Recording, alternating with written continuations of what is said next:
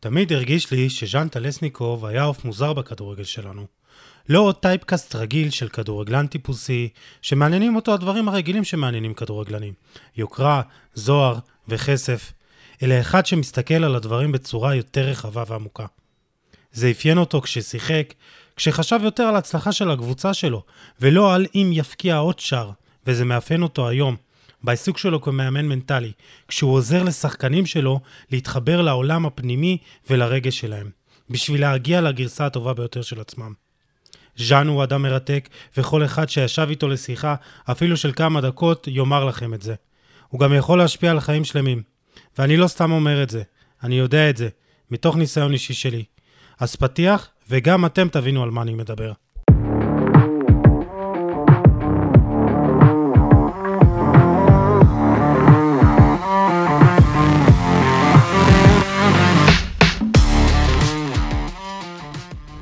אז ברוכים הבאים לפרק ה-130 של חולה על כדורגל הפודקאסט, גיל כנל ואנוכי יוסי עדני, גאים מאוד לארח את ג'אנטה לסניקוב, שחקן עבר בביתר ירושלים, עירוני אשדוד, דנדי יונייטד וכמובן נבחרת ישראל, והיום הוא מאמן מנטלי הלוחש לשחקנים. ז'אן, מה העניינים? וואו, אה, מרגש, תודה רבה. זכות גדולה, זה הדדי. לשבת איתכם, לדבר. גיל, מה קורה? בסדר, אני כבר אמרתי מקודם, אני אגיד שוב שאני בכל זאת אה, קצת יותר צעיר ממכם, כן? אז אה, ככה שכמובן שאני מכיר את ז'אן ו- ויודע מה, את כל הדברים שהוא עשה בכדורגל הישראלי, אה, אבל ככה, אתה באמת יותר שוחה בפרטים, יותר חיית את זה בזמן שלי החליפו חיתולים בזמן הזה. אבל צפו לנו פרק מעניין, אין לי ספק. לגמרי, יש לנו הרבה נושאים, ובאמת זה, זה, זה פרק שינוע בין העבר להווה, לעתיד, בין כדורגל, אה, מנטלי, הכל, אבל שאן, אני רוצה לשאול אותך, אתה, אתה זוכר על מה אני מדבר כאילו? אה, אתה מדבר על מה? כי עכשיו אה, הד, הד, הדימוי שעלה לי זה מסע בכדור פורח, אז אה, דווקא זה מגניב. לא, מסע בכדור פורח, למה? כי הוא אומר נקפוץ בזמנים, הווה עתיד, אז אתה יודע, הדימוי הוא, אנחנו עולים, מסתכלים על התמונה מלמעלה, ואז עושים זום אין לפה, זום אין לשם, עבר, עתיד. אני אוהב קולנוע, למדתי ארבע שנים קולנוע, זה עושה לי אה, חוויה טובה אה, להיכנס לשיח כזה שהוא לא ליניארי, והוא קופץ מזמנים לזמנים, כי כל דבר קשור אחד בשני, אז מגניב, אני איתכם. אתה מהאנשים שאוהבים להתרפק ככה על הנוסטלגיה, להיזכר ברגעים, או יש, יש כאלה שאתה יודע, שפורשים ודי מתנתקים מכל מה שהיה. או, או להפך, אה, מתיישבים רק על, אה, ומתרפקים רק על איך היה פעם, ואיך היה כן. טוב, והיום פחות טוב, אני לא שם. אני בהחלט מכבד את העבר שלי, וכמו שאמרתי לך, משוויץ אה, במרכאות בתמונות אה, מדהימות מול שחקני עבר גדולים, ואומר לעצמי, מה, זה אני? אבל אה, אני לא מתיישב שם ואומר, הכדורגל של היום, סליחה, הוא פחות טוב או יותר טוב, אלא אני מסתכל מנקודת מבט של צמיחה כל הזמן, ואיך להפוך את הכדורגל הישראלי לגדול יותר, מבחינתי, איפה שאני יכול לעזור בקטנה, ואני מכבד את מה שהוא היום, לא מסתכל עליו בעיניים ביקורתיות, אלא בעיניים כנות. איפה אפשר לשפר ואיפה לא. לא עכשיו אה, פעם היה והיום לא היה, אלה זמנים אחרים, ואתה אמרת שאתה צעיר והתנצלת, לא יודע, אתה בן 27, אחי, ואתה מאוד רלוונטי, וההבדל ביני ובינך זה שנולדתי טיפה לפניך, החוכמת חיים שלך אה, יכולה ללמד אותי הרבה. זה הנקודת, נקודת התחלה מבחינתי, רק שתדע. אה, כיף לשמוע. כן, אה, כיף לשמוע הרבה דברים שז'אן אומר, ואני רוצה לקחת אותך, ז'אן, אה, מה שאמרתי בפתיח, לשנות חיים שלמים, אני אגיד לך מהמקום האישי שלי, כי אנחנו מכירים כבר את האמת תקופה, אה, ואז אני אשאל אותך אם זה קרה לך עם עוד אנשים, אז לפני 15 שנה אני בצעירותי ככה מסיים צבא ומחפש את עצמי, הולך לעשות קורס מאמני כושר לכדורגל, ומי שנמצא איתי בקורס זה ז'אן טלסניקוב, אה, אנחנו בווינגייט, מפגש ראשון, קורס של וילם לאוקס, אה, מאמן האגדי, גם היה בביתר, ואנחנו כן, חוזרים, כן. כן, אז ז'אן, אתה מקפיץ אותי אה, עם האוטו שלך לירושלים חזרה, ואתה אומר לי, תקשיב, אתה צריך ללכת למחלקת הנוער בביתר ירושלים, לך, תציע את עצמך, תהיה שם סטאז'ר, לא יודע כמה זמן שירצו, וכאילו תתחיל משם. ואז אני באמת הולך, עושה סטאז' של איזה ארבעה, חמישה ימים בשבוע במשך עונה שלמה, עונה לאחר מכן כבר נכנס, נשאר שם עשר שנים, אז בוא נגיד ככה ששינית לי את החיים, ויכול להיות שאם לא הייתי חוזר איתך באוטו באותו יום, אז גם, אה, לא יודע, אולי לא הייתי נמצא פה היום ומדבר איתך בכובע הזה. אה, אתה יודע, פיזיקה מתעסקת, ואני לא פיזיקאי, כן? ודומה מושך דומה. אני פחות מאמין במקריות, אה, אני מאמין שאתה זימנת אנרגיה מסוימת, ואני הייתי זמין בשבילך. עובדה שתהיה לך גלגל מסתובב, היום אתה מאפשר לי, דרך העשייה שלך, לשוחח את התובנות שלי והחוכמה שלי, אז אני חושב שהייעוד שאני מתעסק בו היום הוא באמת נתינה, ומשהו שאני מאוד אוהב לעשות, וזה היה טבוע בי מאז ומעולם, אז uh, כיף לי לשמוע, uh, ניסיתי להיזכר בסיטואציה, ואז ככה זה חוזר אליי.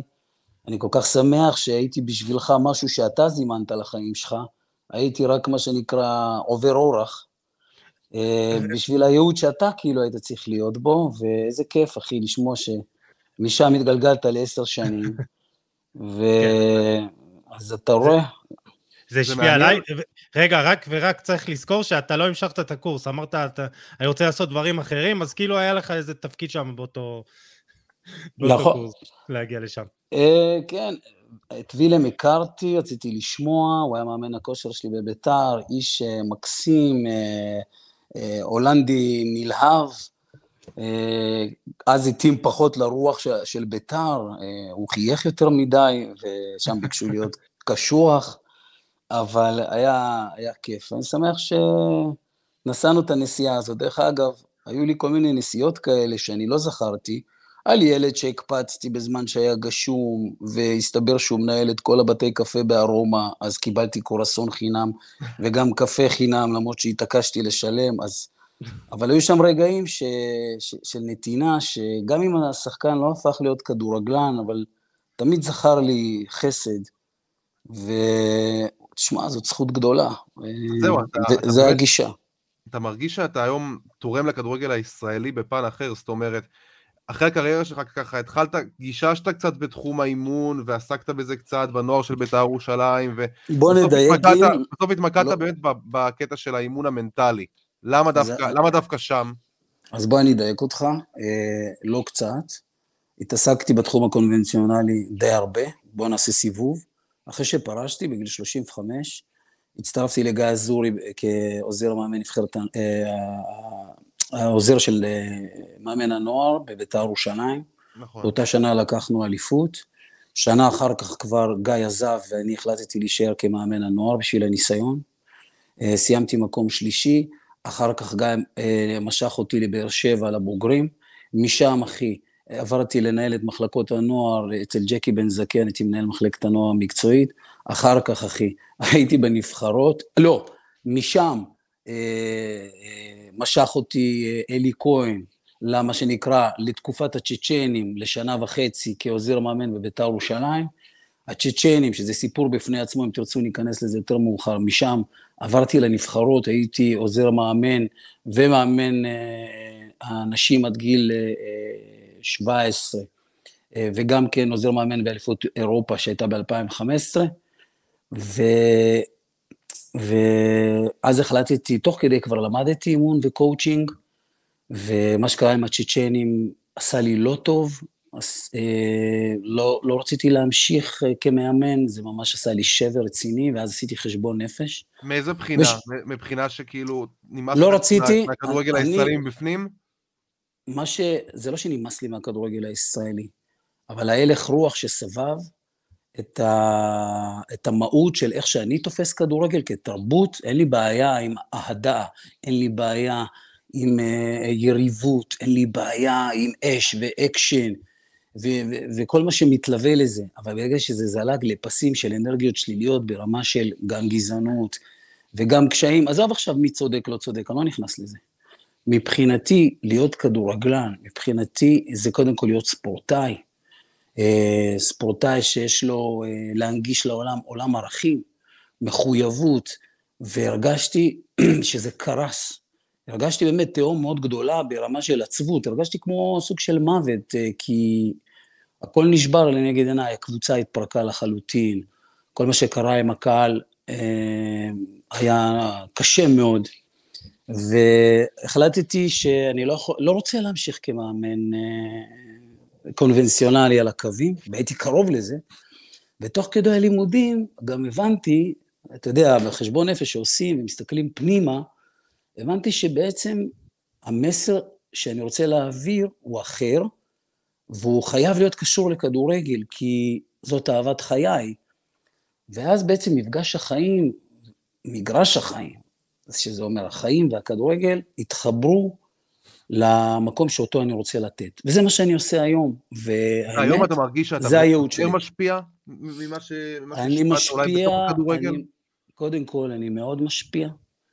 אה, עוד פעם, בנתינה שלי, אתה יודע, אה, אם זה כמאמן מנטלי באקדמיה, אה, במבואות ים, שזה פרויקט הדגל של ההתאחדות לכדורגל כמאמן מנטלי שם. ואם זה כאדם עצמאי היום שנותן אה, אימון, ייעוץ להורים, לשחקנים מהטופ, ועד כאלה שאתה לא מכיר. העולם התחרותי הוא נושא בתוכו קשיים רגשיים מאוד מאוד קשים, וגם הלך רוח מחשבתי שאתה חייב, אתה יודע, אה, לתת לו מקום. כי יש שם משברים מאוד מאוד קשים, אם זה בבית ואם זה עם לשחקנים, שלא לדבר על קבלת החלטות בקריירה, אה, גם בפן המקצועי. עכשיו, יש הרבה חוכמה בעולם. אה, אין לי את שבעת העקרונות של ז'אן טלסניקוב, כל העקרונות כבר אה, ניתנו בעולם הזה. אני פשוט בצורה אותנטית מעביר אותם לאותם חבר'ה, כדי שהם יהיו המורים של עצמם. תן לנו באמת ש... איזה סיפור שבאמת השפעת, הרגשת שהשפעת על, על אוקיי. גורל של מישהו, של שחקן. ואני אגיד עוד משהו, אני, אני, דור פרץ, עם דור מיכה. אז אני, אז אני, אז אני, דור מיכה אני לא עובד, האמת דור מיכה עבדתי ממש איתו בצעירותו, אני תכף אספר, היום כבר כמה שנים שאנחנו לא עובדים ביחד.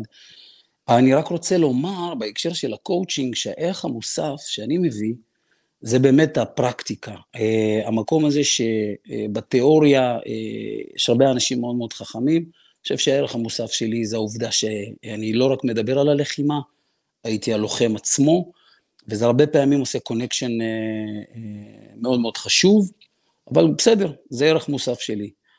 ולגבי מה שביקשת, דוגמה, אני חושב שהדוגמה ש... שאפשר לתת אותה, היא יכולה להיות, קח את עמרי גלאזר, בסדר? עמרי גלאזר הגיע אליי דרך אבי נימני, אה, בגיל 16 וחצי,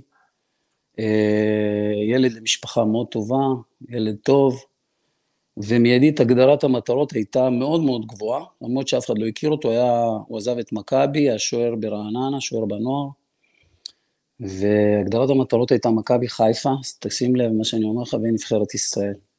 והוא הגיע הכי רחוק. הוא לא נכנס... כהבטחה מאוד מאוד גדולה. אני לא... אוקיי, מאוד, וזו הייתה הגדרת המטרות. ועכשיו אני מציין הצלחה, בום. הגענו, כמובן שזה תהליך ועבודה, וכלים פרקטיים אה, שהוא היה צריך אה, להתמסר אליהם, ובאמת התמסר, והגיע לטופ. מה עצר אותו אז עכשיו, בעיניך, רגע, מה עצר אותו אז בזמנו בעיניך מלהצליח ולבטא את הפוטנציאל שלו? אז אני רוצה לומר משהו בהקשר של עבודה מנטלית. עבודה מנטלית לא נעשית רק שלא טוב.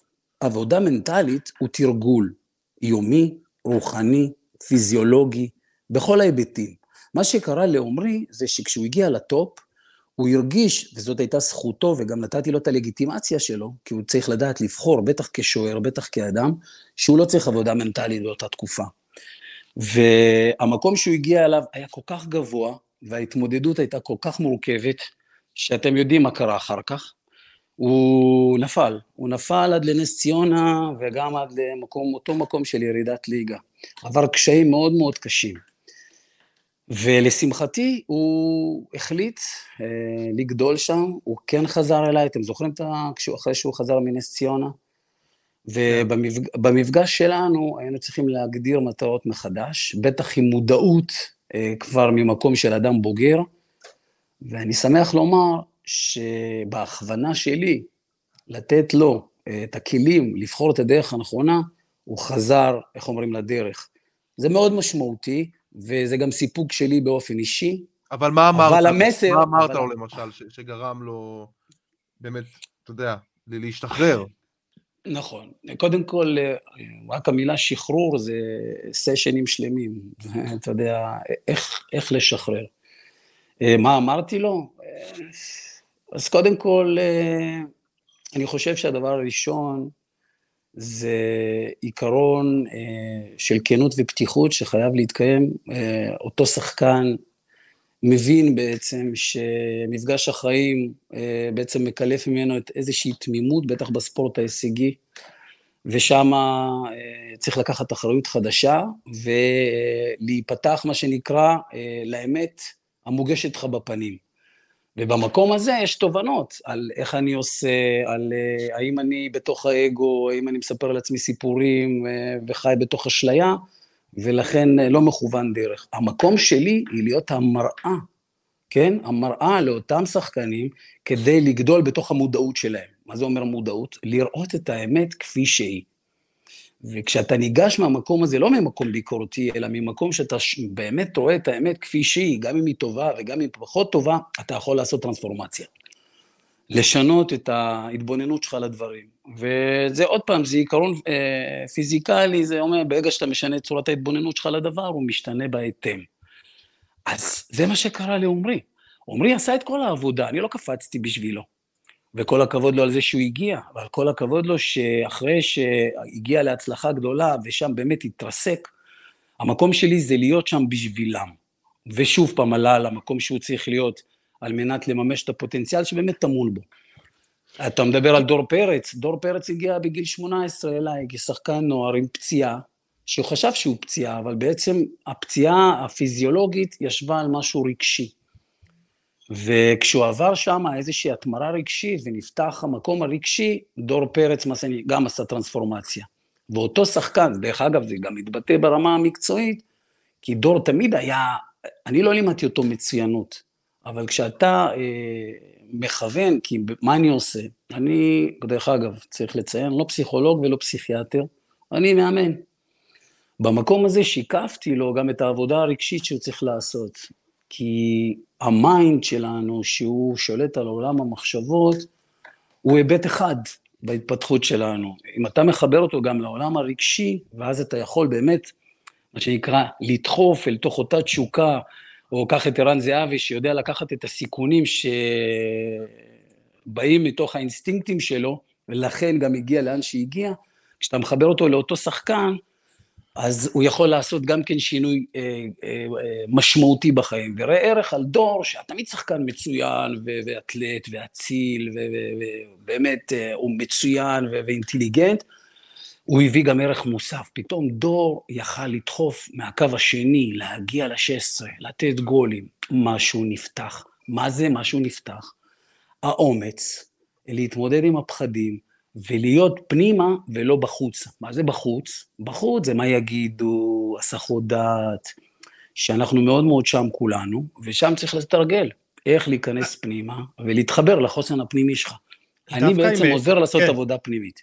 דווקא עם דור, אני מאוד התחברתי למה שאמרת על המילה שהוא אציל. אני זוכר בתור, אה, נחזור לביתר ירושלים, למחלקת הנוער, אז uh, שיחקנו בנוער נגד מכבי תל אביב, והוא היה בספסל, ואתה יודע, mm-hmm. הוא מתהלך, הוא, הוא הלך כזה בצורה כל כך כזאת בטוחה, חזה מתוח, כאילו היה לו בו משהו מאוד, כמו שאמרת, אצילי, אבל אתה אומר בעצם שהיה לו איזה משהו אפילו שקצת... אה, אני אתן לכם זה... דוגמה, אתן לכם דוגמה.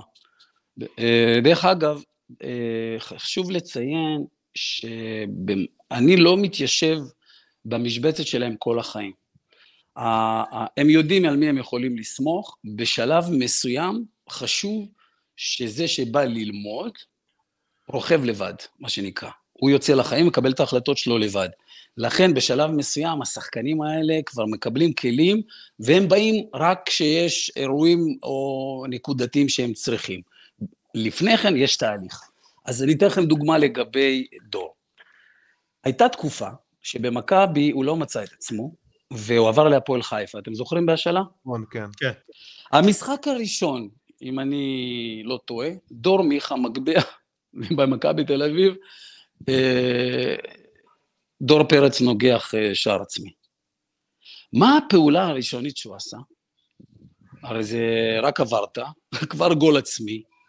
שחקן ישראלי שיושב בתוך קורבנות ואומללות, ישר ייפול לתוך אה, מה שנקרא הלך רוח של אני, אין לי מזל. דור, כן. לעומת זאת, בפעולה מעשית, כי בסופו של דבר אני מכוון, כמו שאמרתי, להביא לקחת את התיאוריה לעשייה, הוא מחא כפיים, לא קרה כלום, הכל בסדר. כאילו הוא מחא כפיים לעצמו, אתה אומר. הפעולה האקטיבית, החיובית, שהוא ביצע על סמך הלך מחשבה חיובי וידיעה פנימית בעולם הרגשי שלו, שהוא עושה עבודה, כי עבודה על מה מתיישבת? מה זה ביטחון עצמי? ביטחון עצמי זה האמונה שאני יכול לעמוד במשימה נתונה. הוא ידע שהוא עושה את כל העבודה, וזאת, הוא לא כישלון, זה רק פעולה שלא הצליחה. ידע להרים את עצמו, והיה גם המצטיין במשחק. זה, זאת איכות של עבודה. אתה מבין? אז הוא לקח את כל האצילות שלו כבר, מה שנקרא, לתדר יותר גבוה של הבנה, שמה שמפיל היום הרבה מאוד שחקנים, בכלל בני אדם, שאנחנו מייחסים את עצמנו לתוצאתיות. ניצחתי, אני ווינר, הפסדתי, אני לוזר. לא. אני ווינר גם כשאני נכשל, העניין הוא האם אני נופל אה, אה, וקם, או אני ממשיך אה, לשכב שם ולהתבוסס בדמים מתוך קורבנות. כשיש מודעות כזאת, אפרופו, אתה... אפרופו, כן. דור, שאני כותב אותך, אני אומר, אפרופו דור פרץ, אתה יודע, עכשיו מדברים על ה... כל הנושא של העתיד שלו. מה אתה חושב שנכון, שנכון בשבילו? לחזור למכבי תל אביב? אנחנו שומעים על כל מיני, לא, מיני הצעות כאלה מכל מיני קבוצות באירופה. מה, מה אתה חושב שנכון בשבילו, בשבילו כשחקן כרגע? אה, אה, עוד פעם, אני מדבר מתוך דעתי האישית, אה, אני חושב שדור מימש איזשהו משהו בישראל, והוא יצא למסע. במסע הזה חווה קשיים, אבל הגיע לסרי A, ואני חושב שהייתי, עוד פעם, לא... עוד פעם, אלא אם כן זאת קריאה פנימית, אני הייתי ממשיך את הטור שלי באירופה, ונותן לזה עוד צ'אנס. זו דעתי. כי אני חושב שיש לו את, ה, את היכולת המנטלית לעשות את זה, והוא בחור אה, סופר אה, מקצועי ומקצוען, אני הייתי נשאר עוד קצת באירופה, בוחר קבוצה אה, שיכולה שם לעזור לי לממש פוטנציאל, כי מתוך ניסיון אני מדבר, לי היה חוזה ארבע שנים בסקוטלנד, ורצו שאני אשאר, אבל אני חזרתי לארץ, כי... כי, כי לא הייתה הכוונה, כי לא היה... יש סיפור, יש סיפור מאחורי זה, זה סיפור רומנטי שלא התפתח. כן, זה בסדר. כן, כן ולא. זה לא בדיוק אה, חזרתי בגלל אהבה או משהו כזה. אה, קצת בדידות, אה, קצת, קצת היה לי קשה עם הכדורגל, הכדורגל הסקוטי, הוא לא כדורגל סקסי.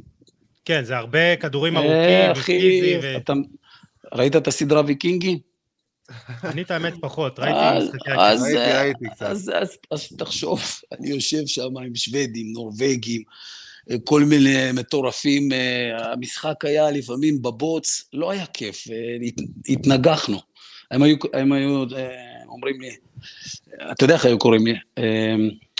הווימן, אתה יודע מה זה הווימן? איש קטן. אני הייתי כמו איזה אמסטף קטן שם, מתהלך בין כל הענקיים. לא היה סקסי שם, היה תרבות מטורפת, היא בדיוק כמו באנגליה, פשוט הרמה פחות טובה אה, ביחס לאנגליה, אבל אה, תרבות מדהימה. לשחק מול סלטיק 65 אלף איש, אה, זאת חוויה נשגבת, אתה יודע. אבל, אבל בחרתי גם... לחזור. הייתה לך עונה טובה יחסית מבחינה אישית, גם חמישה שערים. שלושים כלומר... משחקים, חמישה שערים, כן. כן, כאילו זה נראה לי זה שיא כיבוש בעונה, לא? אפשר לומר עליי, כן. חוץ מזה שתמיד, שתמיד מזכירים שבנבחרת אה, פרחתי. אני חושב ששם יותר שחררתי אחריות. זהו, בביתר היה לי, זה קטע. זה קצת יותר עצור, נדמה לי, מבחינה התקפית. לא עצור, לא עצור, אחי. המילה עצור פחות מדויקת, יותר איזושהי, לא יודע איך להסביר לך את זה, אחריות לבית. הקבוצה הזאת כל כך נכנסה לי ללב, ש... וגם אל תשכח שיהיו שם שחקנים מטורפים עם uh, מה שנקרא נופח התקפי משוגע, אני הרגשתי שהתפקיד שלי זה להיות החומה באמצע, להגן על הבית. מין אה, איזה אפיות כזאת, כאילו איזה משהו, הלוחם ששומר על הבית. וידעתי שאם אני אעשה את זה כמו שצריך, אני גם אזכה בתהילה. ואומנם לא נפקדתי הרבה גולים, מעט גולים, אבל אין מקום היום בארץ שאני לא הולך, שהם לא מחבקים אותי, אני לא הולך להסביר לכם את זה, אפרופו היסטוריה וזה.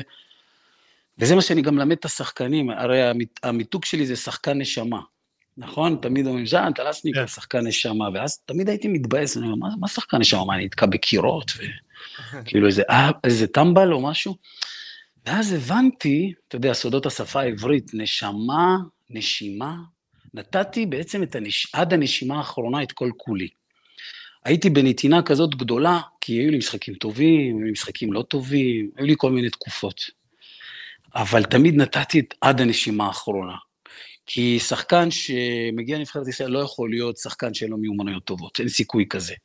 אז היום אני גאה, גאה בזה שאני שחקן נשמה, או כך נקראתי. כי זה באמת המהות שלי. ואפרופו נשימה, היום אני מדבר הרבה פעמים ערכים עם השחקנים הצעירים, וגם על הלא צעירים, על מה זאת נתינה. כי בתורות הגדולות, אם זה יהדות, בודהיזם וכולי, נתינה זה ערך עליון. אחר כך מגיעה משמעת, ואחר כך מגיעה סבלנות, ומתוכם נולדים אומץ, נחישות והתמדה. כל מיני אמיתות כאלה. אבל קודם כל נתינה. ובזה, ובזה הייתי אלוף, אני חייב להגיד. אני, אני דווקא רוצה שנחזור לסקוטלנד, ואמרת שגם, אתה יודע, למרות הבדידות והקושי וההסתגלות, אה, או חוסר אהבה לסגנון המשחק, היה לך חוזה מאוד טוב, וכאילו הייתה לך כן, את כן. האפשרות, כן. וגם אני זוכר, קראתי באיזה כמה מקומות, שזה כאילו אחת ההחלטות שאתה הכי מצטער עליהן בקריירה, שהיית כאילו, היית נכון, נשאר נכון. שם עכשיו בדיעבד? תראה, עשיתי עבודה רגשית, אני משחרר, כנראה שהייתי צריך לחזור, ו... והכל בסדר, אבל ברמה המקצועית, אם הייתה לי הכוונה, ולא הייתה לי הכוונה, לא היה, לא היה לי מנטור, או תקרא לזה מאמן מנטלי, שיכול לבוא ולתת לי מראה שתשאיר אותי שם. אה, הייתי לא יציב מספיק ברמה הרגשית, ולכן אה, החלטתי ללכת למקום המוכר. אה, בדיעבד יכולתי לבחור אחרת, והייתי רוצה לממש עוד את החוויה. כי אם הייתי נשאר בסקוטלנד ו... ונותן לזה עוד אורך רוח, אני חושב שאפילו הייתי יכול להישאר שם המון המון שנים, וגם לשחק בקבוצות היותר גדולות. אבל בעצם, this, is, this בעצם, is what it is. כן, ושם בעצם התחיל החיבור שלך, לה, או ההבנה שלך שאתה צריך אולי אתה לעשות תיקון בשביל שחקנים אחרים, ולהיות שם במקום המנטלי הזה, לעזור להם לקבל את ההחלטות. איפה באמת התחיל החיבור שלך לאימון המנטלי? ביום שעליתי לארץ ישראל עכשיו, אתה רוצה לעוף אחורה? בוא נעוף אחורה. כן, תמיד רצינו להתחיל ממש מההתחלה. אז אתה רואה, אני לוקח אותך להתחלה, כי אמרת משהו, מתי הבנת, יש שאלה כזאת ששואלים אנשים, מה הבנת עד היום? אז אני יכול להגיד לכם שהבנתי, זה שזה בכלל התחיל בגיל שש ושלושה חודשים כשעליתי לארץ ישראל, בלי שפה, בלי משפחה, חוץ מאבא ואימא, לא סבים, לא סבתות, לא דודים, לא מקורבים, לא ההוא קרוב להוא, לא ההוא קרוב לראש העיר, לא ההוא קרוב לאף אחד. זה היה בזמן הקומוניזם, ב-1979, נסגרו דלתות החזרה, אתה לא יכול לחזור, וההורים שלי בחרו להיות באשדוד ולא בירושלים, בגלל הים אני חושב, והתחיל תאריך קליטה. והזיכרון הראשון שלי זה שאני עומד מול כיתה ולא מבין כלום, ג'יבריש. ואני זוכר שהדבר הראשון שעשיתי זה בהזדמנות הראשונה ברחתי. ברחתי למרכז קליטה, כי תמיד זאת חוויה טראומטית. ולאן ברחתי? ברחתי לכדור. הרגשת, הרגשת ש, ש, בר... שלא קיבלו אותך כעולה חדש בארץ? לא, הרגשתי שבשלב מסוים מאוד קיבלו אותי, אבל אני אסביר לך עכשיו, כשאמרתי לאן ברחתי, ברחתי לכדור, בעצם ברחתי לנחמה שלי, שהפכה להיות החבר הכי טוב שלי. אה, שיחקתי איתו, הלכתי איתו, כל הזמן הייתי איתו, ותבין, כשאתה כל הזמן עם הכדור, משהו שאין היום לילדים, זה שהמיומנויות שלי, בגלל שהייתי כישרוני, מה זה קפצו? שהכדור הפך להיות הריפוי, גם ברמה החברתית, כי שאלת מה קרה. בגלל שהפכתי להיות שחקן כבר בגיל צעיר כזה מוכשר, זהו, זה פתח לי דלתות. בדיוק. ואז זה בדיוק מתחבר מתי הבנתי. אני בעצם הבנתי כבר אז שהכדורגל הוא הכלי שנתן לי את היכולת להתמודד עם החיים. ובגלל זה בהנגשה שלי היום באימון המנטלי, אני מנגיש חיים וכדורגל. תובנות מהכדורגל לחיים. זה שאני מתמחה בלחימה בכדורגל, זה נכון. אבל אני חושב שהכלים שיושבים שם הם כלים אוניברסליים, והם תופסים לכל מקום. וזה מה שאני מנסה לעשות בחיבורים, כי אני לא רוצה רק שיהיו כדורגלנים טובים. אנחנו רוצים שיהיו בני אדם טובים, ערכיים, שיעבירו באמת ערכים קדימה. צריך להגיד אבל שגם ו... התמזל מזלך שאבא שלך, הוא שיחק כדורגל בצורה חובבנית ברוסיה, והוא גם יצא לו לאמן אותך. אה, כן. גם אמיר תורג'מן ועופר טלקר, אז תספר באמת על התקופה הזאת, מה, מה, מה הוא לימד אותך, מה לקחת ממנו, גם ברמה המקצועית, גם ברמה המנטלית. כן. וואו, טוב, תראה, אה, אבא שלי שזיהה את הכישרון, בעצם בשבילי, מכיוון שלא היה כדורגלן מקצועי, החליט לעזור לי, הוא חיפש פלטפורמות באשדוד, ואז בשנות ה-80 זה לא היה מי יודע מה. ובשבילי, גם כן, בלי שפה, אה, הלך ללמוד בווינגייט, סיים מצטיין הדיקן, ומאותו רגע, כי עד לפני אותו רגע, שתבין כאילו את החיים שלי, הייתי ילד מפתח, מהבוקר עד הערב לבד, כי ההורים עובדים כמו חמורים, ומשחק כדורגל. ובעצם באותו רגע נוצר חיבור ביני לבין אבא, בגלל שהפך להיות מאמן שלי. הוא קיבל הזדמנות, קיבל קבוצה בעירוני אשדוד, והתחיל ללקט שחקנים מכל המקומות. ובעצם במשך שש שנים, בצורה מאוד אינטנסיבית, עד מותו, נתן לי את כל המיומנויות. מתוך הקבוצה הזאת גם, בגלל שהיה מאמן מטורף, באמת, אני אומר את זה בשיא הענווה. והוא בחיים לא עשה לך אה, הנחות, אני מניח, להפך. איזה הנחות, אחי? ראית פעם רוסי, אה, למדת פעם עם מורד אה, רוסיה פסנתר או מתמטיקה? אלוהים, איזה הנחות. מתמטיקה יצא לי, כן, חוויה אחד הקשיים, אחד הקשיים זה היה באמת לחיות עם אבא שהוא גם מאמן 24 שעות, ובאיזשהו מקום, גם היום, החוויה הזאת של לחיות 24 שעות עם אבא שהוא מאמן, לא משנה כמה הוא מאמן גדול, עשתה גם... ברמה הרגשית גם קשיים. רצית שהוא יהיה לפעמים גם אבא, וכאילו... בדיוק. ואבא, הוא היה, הוא היה אבא מאוד חכם, מאוד טוב, הוא אהב אותי, אבל בגלל שזה התיישב על המשבצת ההישגית, גם מבחינתו וגם מבחינתי, אז הוא לקח את זה למקומות שכל היום אנחנו בתוך זה. ולימים, עכשיו שאני מחבר את זה, זה בחוויה האימונית לא עשה לי טוב. כי אני אומר לך, כי הרבה מדברים על הדיסוננס הזה, אתה יודע, בסוף אתה כבר, מתישהו אתה כבר אה, פורס כנפיים ועוזב את הקן, מה שנקרא, ואבא שלך על אחת כמה וכמה שהוא דמות מקצועית, יש לך דמות מקצועית אחרת שכרגע זה המאמן שלך שצריך להנחות אותך. אז אחד הדברים שאני עושה בייעוץ בכלל עם ההורים, או גם כמאמן, מה שעשיתי, זה לאפשר, אתה מדבר על שחרור, שחררתי לשחקנים לצאת לטיולים, לצאת עם המשפחות, לתת להם את המקום הזה שהם ינוחו בו, ולמקום הזה שיוכלו לשחרר. אה, חופש דבר טוב, אה, כל עוד הוא מגובה במחויבות אחר כך, מה זה משנה? אבל המקום הזה, סתם לדוגמה, בהתרשמות שנסעתי לטוטנאם, ואני זוכר שזה היה כל כך מרגש, ז'ינולה, לה לה לה לה לה לה, נסענו לסן מוריץ, מטוס פרטי, עזוב שכמעט uh, התרסקנו, אבל זה סיפור אחר. נחתנו בסוף באחד המלונות הכי מפוארים, ואני חושב, אתה יודע, כמו בארץ, הולכים לקרוע אותנו. איזה לקרוע אותנו? טיולי אופניים, טיולי מסוקים. Uh, אמרתי לעצמי, בואנה, מה הקטע? זה לא, מה זה, זה פרמייר ליג. המקום שלהם לקחת את הכדורגל גם למקומות נוספים, המקום הזה שהוא לא מלחיץ, שמותר ליהנות, שהכל בסדר. נכון, ברור לכם שהקצב בפרמייר ליג יותר גבוה מפה. זה לא שאין מחויבות, מקבלים מיליונים ומחויבים. וזה גם פתח לי נישה, זה מקום של, אה, וואי, איזה כדורגל במקום אחר. אה, בחלום שלי, ב vision שלי, אני לוקח שחקנים אה, לפני שאני שולח אותם למחנה אימונים, עד היום אני לא יכול לראות בתי מלון, דרך אגב. אני רואה בית מלון, אני נכנס לסטרס של משמעת, שיהיו לי שלושה אימונים. והחלום שלי זה לקחת שחקנים לפני שהם נוסעים למחנה אימונים, ולעשות בכלל עבודה אחרת, עבודת מודעות, של ללמד אותם לנשום, לחבר אותם אחד לשני, כדי שיהיו יחידה מגובשת.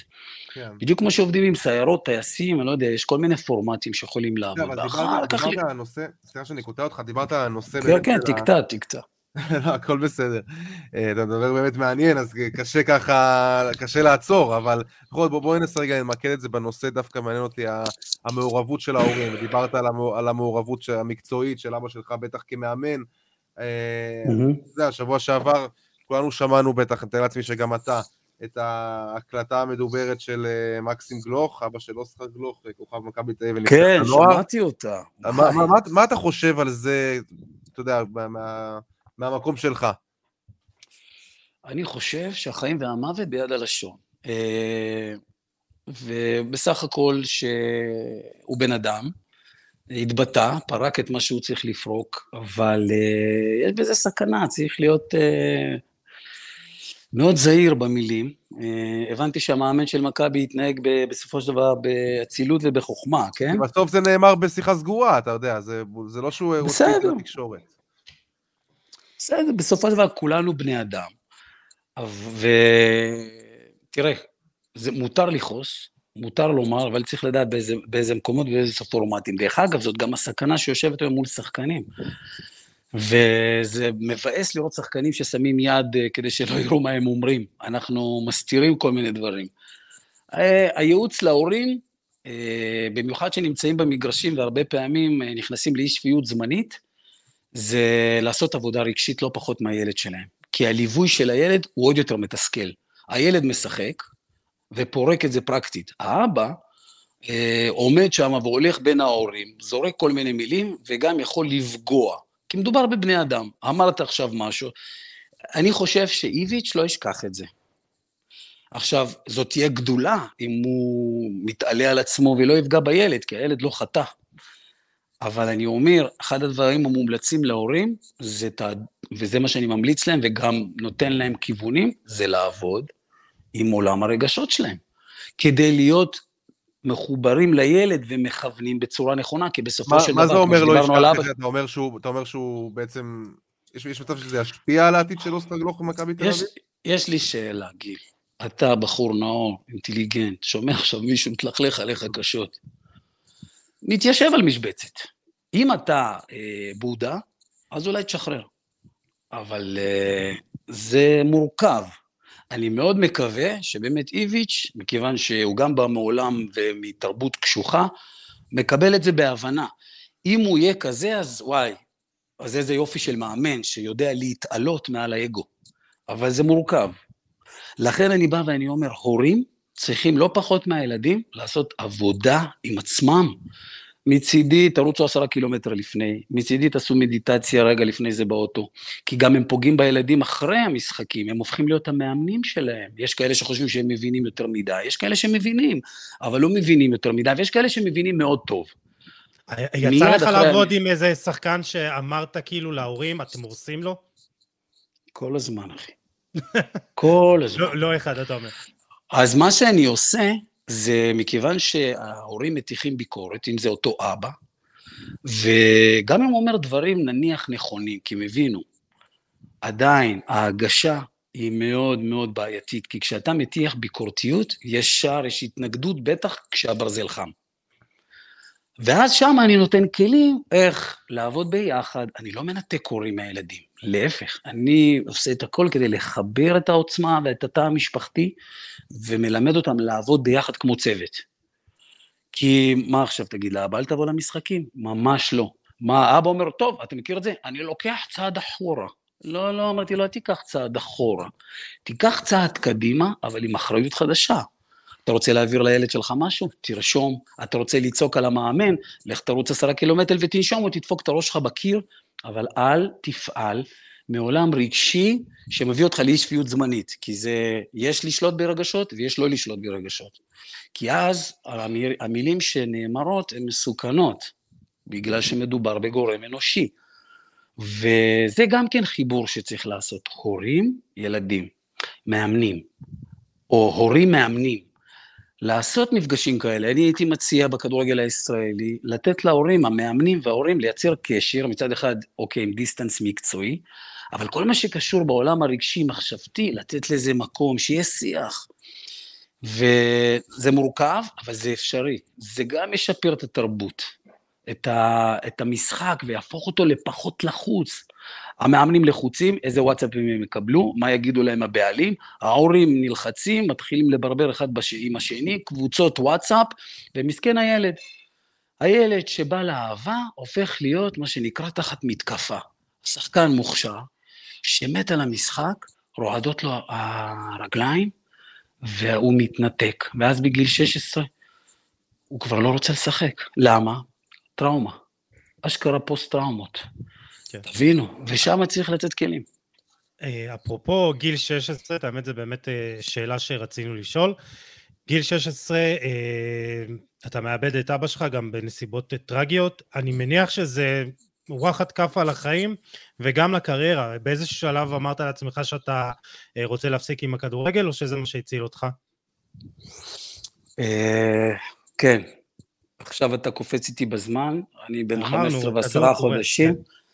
אבא שלי, מה שנקרא במילים אה, יותר אה, יפות, בכל הנושא הטרגי, איבד את עצמו לדעת, ובגיל הזה אני מוצא את עצמי עם אח שלי הקטן בן ארבע ואימא שלי, כשאני לבד, צריך לחזור לקבוצה או לא לחזור. בעצם צריך לקבל החלטה גורלית. ושוב הכדורגל בא ככלי ריפוי לחיים. כי יכולתי לבחור, גרתי בשכונה לא קלה, באשדוד, אה, אבל הכלים הערכיים שכבר היו לי, תודה, תודה לאל ותודה לעצמי, משכו אותי בסוף לבחור בחיים. הכדורגל מייצג אצלי בחירה בחיים. ובחרתי, ושאלתי את עצמי שאלה, דרך אגב, אני גם שואל אותה הרבה פעמים, אתה משחק בשביל האבא או משחק בשביל עצמך? האם... אז זאת הייתה שאלה ששאלתי את עצמי, ושם הבנתי שזה בשבילי, ואחרי שבוע, עם כל הקושי, חזרתי לשחק. וזה גם הסיפור שאני מספר, איך אפשר, איך, איך ילד בן שש מגיע לנבחרת ישראל בלי מקורבות. כי יש גם את זה. אז אני אומר להם, תהיו הכי טובים, גם את המקורבים תעקפו, כי כאילו גם כבר המקורבים... בגיל הזה, כבר בגיל הזה הרגשת שאתה עושה את העבודה המנטלית הזאת עם עצמך? חד משמעית כן, פשוט אז, אתה יודע, לא, לא ידעתי לכנות את זה כעבודה מנטלית, אבל זה היה כמו חוכמת חיים. שהחיים לימדו אותי. אה, ולמזלי גם צריך לתת קרדיט לאימא שלי, שהיא אישה מאוד עוצמתית, היא לחשה לי באוזן תמיד, וזה גם מה שאני ממליץ לאימהות שיושבות עם ההורים, אה, לאלה שהן פחות דומיננטיות, כי יש אימהות יותר טובות מסוכנים. אה, שום, להגיד באוזן, אני אוהבת אותך ואתה יכול, אתה יכול. מתוך המקום הזה, אם הילד אוהב, תיוולד מחויבות, ולא משהו שהוא חייב לעשות אם הוא לא אוהב, כי אז זה לא יגיע לשום מקום. אז כן, אז שם הייתי צריך uh, להתמודד עם קושי מאוד גדול. המנטור, האבא שלי, המאמן שלי, באמת, זו טרגדיה מאוד קשה, ואתה יודע, זה עוד משהו, עוד שלב שהייתי צריך להתגבר עליו בחיים, אבל uh, זה בזכות הכדור, הכדורגל, המשחק המדהים הזה, שנתן לי כוח ומשמעות ותכלית. אז באמת בוא, בוא נמשיך ככה, אתה יודע, על הקריירה שלך, אז אבא שלך באמת לא, לא זכה לראות את, ה, את הפריצה הגדולה שלך, ככה שבע שנים לאחר מכן, היית שחקן מוביל ב, באשדוד, ואז אתה יודע, תחילת אה, עונת 96-97, בגיל 23, אה, אתה עובר מאשדוד הקטנה לביתר ירושלים הגדולה, אה, אז כולנו מכירים את סיפורי משה דדש והמפיות. בוא תן לנו קצת, אה, תנסה לאמת לנו את זה עם המציאות. מה, איך, איך, איך זה היה מהזווית שלך? מהזווית שלי זה היה... איך אתה, לא... איך אתה זוכר את החתימה שלך בבית"ר ירושלים? בוא, בוא, בוא, בוא, בוא ניקח אותך לפ, לפני החתימה. איזה חתימות כבר היו בביתר, אתה יודע, כמו שאמרת.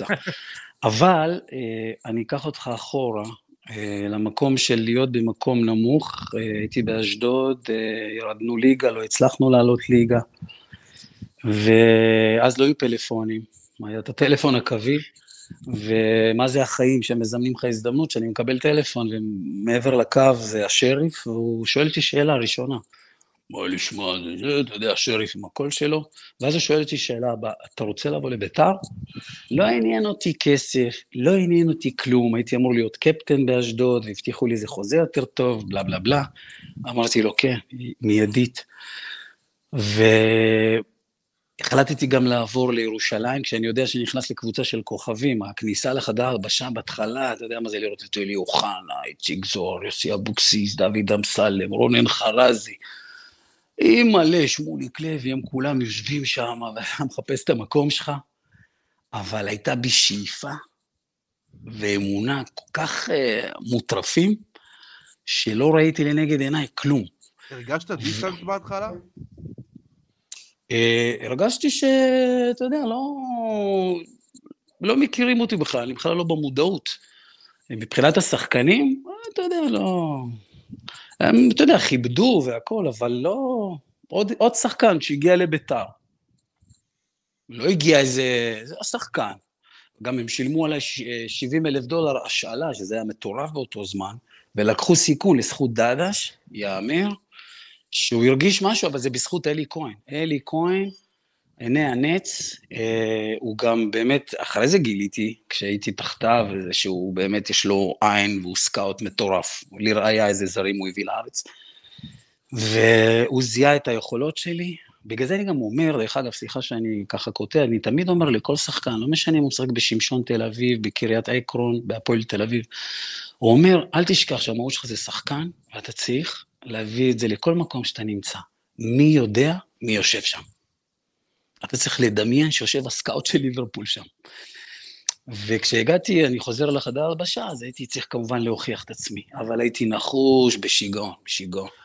אתה, אתה מדבר על אה, התמודדות עם הצלחה, ואתה אומר כאילו, אני אה, חוזר אחורה לעומרי גלאזר, שלא יכל להתמודד עם ההצלחה שהוא מגיע מהפועל רעננה הקטנה, אה, הוא מגיע למכבי חיפה הגדולה, עם כל הכוכבים, אז זה, אתה יודע, הוא התמודד עם... תקשיב, הוא עשה עבודה מצוינת, הוא התמודד, הוא הגיע, אבל מה הקטע? הקטע הוא לא להגיע. הקטע הוא להישאר בפסגה, זה הקושי הכי גדול. בגלל זה אני אומר שהעבודה המנטלית זה תרגול. איך אתה הצלחת לקחת את התהילה הזאת, פתאום אתה חולק חדר הלבשה עם אלי אוחנה, יוסי אבוקסיס, כאילו כל ההונגרים שם, זה, זה פשוט מטורף. אתה מכיר את זה שבספרי הקואוצ'ינג וכל ה-new age וכזה אומרים לך תגדיר מטרה? או שיהיה לך איזה משהו לנגד עיניך? אתה יודע מה הייתה הכותרת? מה? אה, אין אופציה אחרת. הבנת? זה מה שראיתי, אחי. כאילו אמרת, אני הולך לעצר ולא משנה מי. אחי, אין אופציה אחרת. זה לא משנה כמה נוקאוטים תיתן לי, תיתן לי דקה, תיתן לי שתי דקות, תיתן לי שלושים, אני החלטתי. דרך אגב, אני תמיד מספר שאחת הסיבות שהגעתי לנבחרת ישראל, כי החלטתי שלא עוברים אותי. הייתי שחקן אה, אופנסיבי, תמיד בהתקפה, ובבוגרים זה לא הלך לי. לא הייתי מספיק טוב בקטע האופנסיבי, למרות הטכניקה וזה, כבר יכולתי, לא יודע, משהו שם לא עבד. וזהו, איבדתי את המקום, ישבתי בספסל איזה שנה. תשמע, אפשר להגיד, ש... אפשר להגיד שמעבר, סליחה שאני כותב לך, שמעבר, אתה יודע, מאשדוד לביתר, באותם ימים, זה אפשר להגביל את זה למעבר של שחקן פה מקבוצה גדולה ל- לאירופה. כי אתה יודע, גם זה כן, קהל כן. שאתה לא... זה, זה כמויות קהל שאתה לא מכיר, זה לחץ שאתה לא רגיל אליו, זה חדר ממש. שונה לגמרי, זה, זה ממש כמו לעבור לאירופה. אני, נכון, אבל כמו שאמרתי לך, אין אופציה אחרת, התיישבה גם על, ה, על השם משפחה שלי, טלסניקו. היום אנשים אומרים את זה בקלות, תודה לאל, אבל פעם הם לא אמרו את זה בקלות, הם לא ידעו להגות את השם שלי נכון. וטעו כל הזמן ב, בעיתונות, גם כשכבר קיבלתי את ההזדמנויות באשדוד, וכל מה שעניין אותי זה איך שאני מייצג את, ה, את השבט שלי, את המורשת שאבא שלי העניק לי, ומה זה השם משפחה בשבילי, אני מייצג איזשהו עולם ערכי. והיה לי נורא חשוב לספר להם שזאת משפחה של ווינרים, בסדר? עכשיו אני הולך למקום הזה, זה היה כל כך חשוב לי, אה, לא יודע, יגידו אני אדם של פעם וזה, אבל אני חושב שלכל אחד השם משפחה שלו חשוב, אה, שיהגו אותו נכון, והמקום הזה הוליד, יחד עם מה שהכדורגל היווה בשבילי, כלי ריפוי לחיים, את האופציה הזאת, שכשהבנתי שאני מוכשר וזה, אני כבר יושב על המשבצת, זה שאני ניצחתי עוד לפני שניצחתי. זה לא אומר שלא בכיתי ולא כאבתי ולא זה שאני יושב בספורטינג ליסבון ודרור קשטה נותן לשחקן אחר לשחק, ועד שאני בליגת האלופות אני יושב בספסל ואני בוכה. ואמא שלי אומרת, לך תדבר עם, הס... עם, ה... עם דרור קשטן. אמרתי להם, דרור קשטן לא מדברים, לדרור קשטן מראים. ומתוך המקום הזה הראיתי לו, ואז נכנסתי להרכב. וזה מה שקרה בביתר ירושלים. הנחישות והשאיפה, יחד עם האמונה המוחלטת, הם לקחו אותי למקום ש... שאי אפשר, הכי אפשר להתמודד איתי. הייתי, כמו שמייק טייסון מדבר, בגיל 20, מצמצת, אתה מת. בתחקיר שאנחנו עושים לפני הפרק, אז אנחנו קוראים הרבה כתבות, וראינו הרבה ציטוטים של אה, אלי כהן, שמדבר על האימונים בימי רביעי, על המשחקי אימון, 11 על 11, שהיו קרבות מטורפים. ומה שאתה מתאר בעצם, שגם אתה, כאילו, לא... לא הורדת הרגל מהגז, ואני אומר, עם שחקנים כמו יוסי אבוקסיס ואוחנה ואיציק זוהר וכל ה... ובאמת אה, איציק קורנפיין, כאילו, אני מניח שהאימונים שם זה, זה מלחמת עולם. היה טירוף. קודם כל, אמת לגמרי. אני חושב שמה שמעבר לעובדה שהיו כישרונות אה, גדולים בקבוצה הזאת, הווינריות שאחזה בכולם ברמה כזאת שבאימונים, אני אומר לך, באימונים היינו שמים גביע שדמיינו שהוא ליגת האלופות, ו- ו- ו- ומשחקים בטירוף ברמה כזאת שרענן דרעי נוגח לאסי דום בפנים לרמות כאלה של טירוף, שזה קצת היה מוגזם, של ווינריות, וקח את אלי אוחנה מול אישטוון שלוי, אה, שני ווינרים, שלא מוכנים להפסיד, וכל מי שמשחק איתם, אוי ואבוי אם לא ירצה לנצח, וקבל איזה אימון היה שם. אה, ממש, אה, איך אמרת, משחקי הכס? אימא'לה, כאילו קרבות מטורפים. זה, זה עשה את זה גם למעניין, וקצת למלחיץ, כי אתה לא רוצה להפסיד כשאתה משחק עם אלי אוחנה באימון, אה, אבל בכל מה שקשור אליי, אני, כמו שאמרתי לך, לא הייתה אופציה אחרת, זה לא היה... המחויבות הייתה משוגעת. ועם הזמן גם קיבלתי בתוכה. אלי כהן גם סיפר, אלי כהן גם סיפר שגם פעם אחת היה פיצוץ לגמרי, שהוא הרגיש שעלה לכם יותר מדי, וזה דווקא היום שהוא הבין ש, שלקחתם אליפות. או, טוב, היה גם את זה, כן, אה, אבל אה, אתה יודע מה זה אצל דרור קשטן, אה, שהוא קלט שאתה לא במחויבות? היא מלא. זהו, מה קורה שם? כלום, אתה רץ שעה וחצי אלכסונים, ספרינטים, עד שאתה מת. אז היה יותר שיטות יותר אינקוויזיציות, אבל כן, שילמנו מחיר על חוסר מחויבות, ואני חושב שזו אחת הגדולות במאמנים שהיו אז טייקונים כאלה חזקים, שידעו גם להעצים, תראה, דרור קשטן ואלי אוחנה, וגם אלי כהן ואוחנה, הייתה להם מערכת יחסים בעיניי נכונה, שמצד אחד אלי נותן דוגמה, מצד שני הוא בכל זאת מורם קצת מעל כולם, ונותנים לו את היכולת להיות מנהיג, זה שנותן את דברו של המאמן. כי בטח, עזוב את הכריזמה שהייתה לו וזה, אז זה עשה פלאים, אבל שילמנו מחיר כשהיינו מחויבים. ספר קצת על אלי אוחנה באמת, כאילו זה... אלי אוחנה הוא, הוא מותג גם בחדר לבשה, גם עם הקהל, בקבוצה, ואתה מדבר על, יחס, על, ה, על, על היחסים עם המאמנים. עשו לו מדי פעם הנחות גם, פחות להתאמן, אבל תראה, כשאני הגעתי, אלי כבר היה מה שנקרא בשלהי הקריירה, עזוב שהוא עשה את אחת העונות המדהימות והיה שחקן העונה. כן. אה, לאלי יש מתנה, אחי, אתה יודע, הכריזמה, אה, אם תסתכל, אני חושב, זה, אה, בוויקיפדיה אז יהיה כתוב מתת אל. יש לו מתת אל, זו נוכחות מאוד מאוד עוצמתית. תוסיף לזה את הכישרון ואת האצילות שהוא הביא למשחק, שהיה אז אה, אתה יודע, בזמנו משהו מאוד מאוד חדש, קח את כל ההצלחות ואת כל הלויאליות שלו כלפי בית"ר ירושלים, שים אותו בחדר הלבשה, ותבין שהוא היה באמת אה, מאוד עוצמתי. זה לקח אותנו גבוה, ומה שאהבתי אצל אלי, זה שהוא כיבד מאוד את המאמנים שידעו לתת לו את המקום, והחזיר להם במחויבות. כולם היו מחויבים, לא היה מצב אה, זה נכון שמה זה נתנו לו הקלות? אם אלי רצה לנוח, אז, אה, והוא אמר שכואב לו, אז טיפלו בו. אני פעם נכנסתי לדרור קשטן לעומת זאת, ואמרתי לו, דרור, אה, יש לי כאבים בארבע ראשי. אז הוא אמר לי, יש לך חשש גדול מאוד שאין לך שום דבר. ואז יצאתי לאימון. אז, אבל לי לא נתנו מנוחה כזאת. אה, אה, לגבי אלי אוחנה, כאילו, דיברנו עם מקס גרצ'קין לפני איזה חודש, חודשיים, הוא דיבר. שהתפקיד המרכזי של אלי אוחנה בעונה האחרונה הייתה כיבוי שרפות, כלומר, הוא תמיד היה בא וכאילו מכבה את השרפות, הוא בא, מדבר בחדר הלבשה, כאילו ממש כולם היו מקשיבים, והוא היה המרגיע הלאומי של המועדון הזה. אז... אה, אבל אתה יכול להבין כאילו אה, גם את המקום הזה של אה, הביקורת כנגד אלי אוחנה כיום דווקא מבחינת הקהל? אם אני יכול להבין, אני יכול להבין שהקהל מבקש מאלי, אתה יודע, שיביא את הערך המוסף.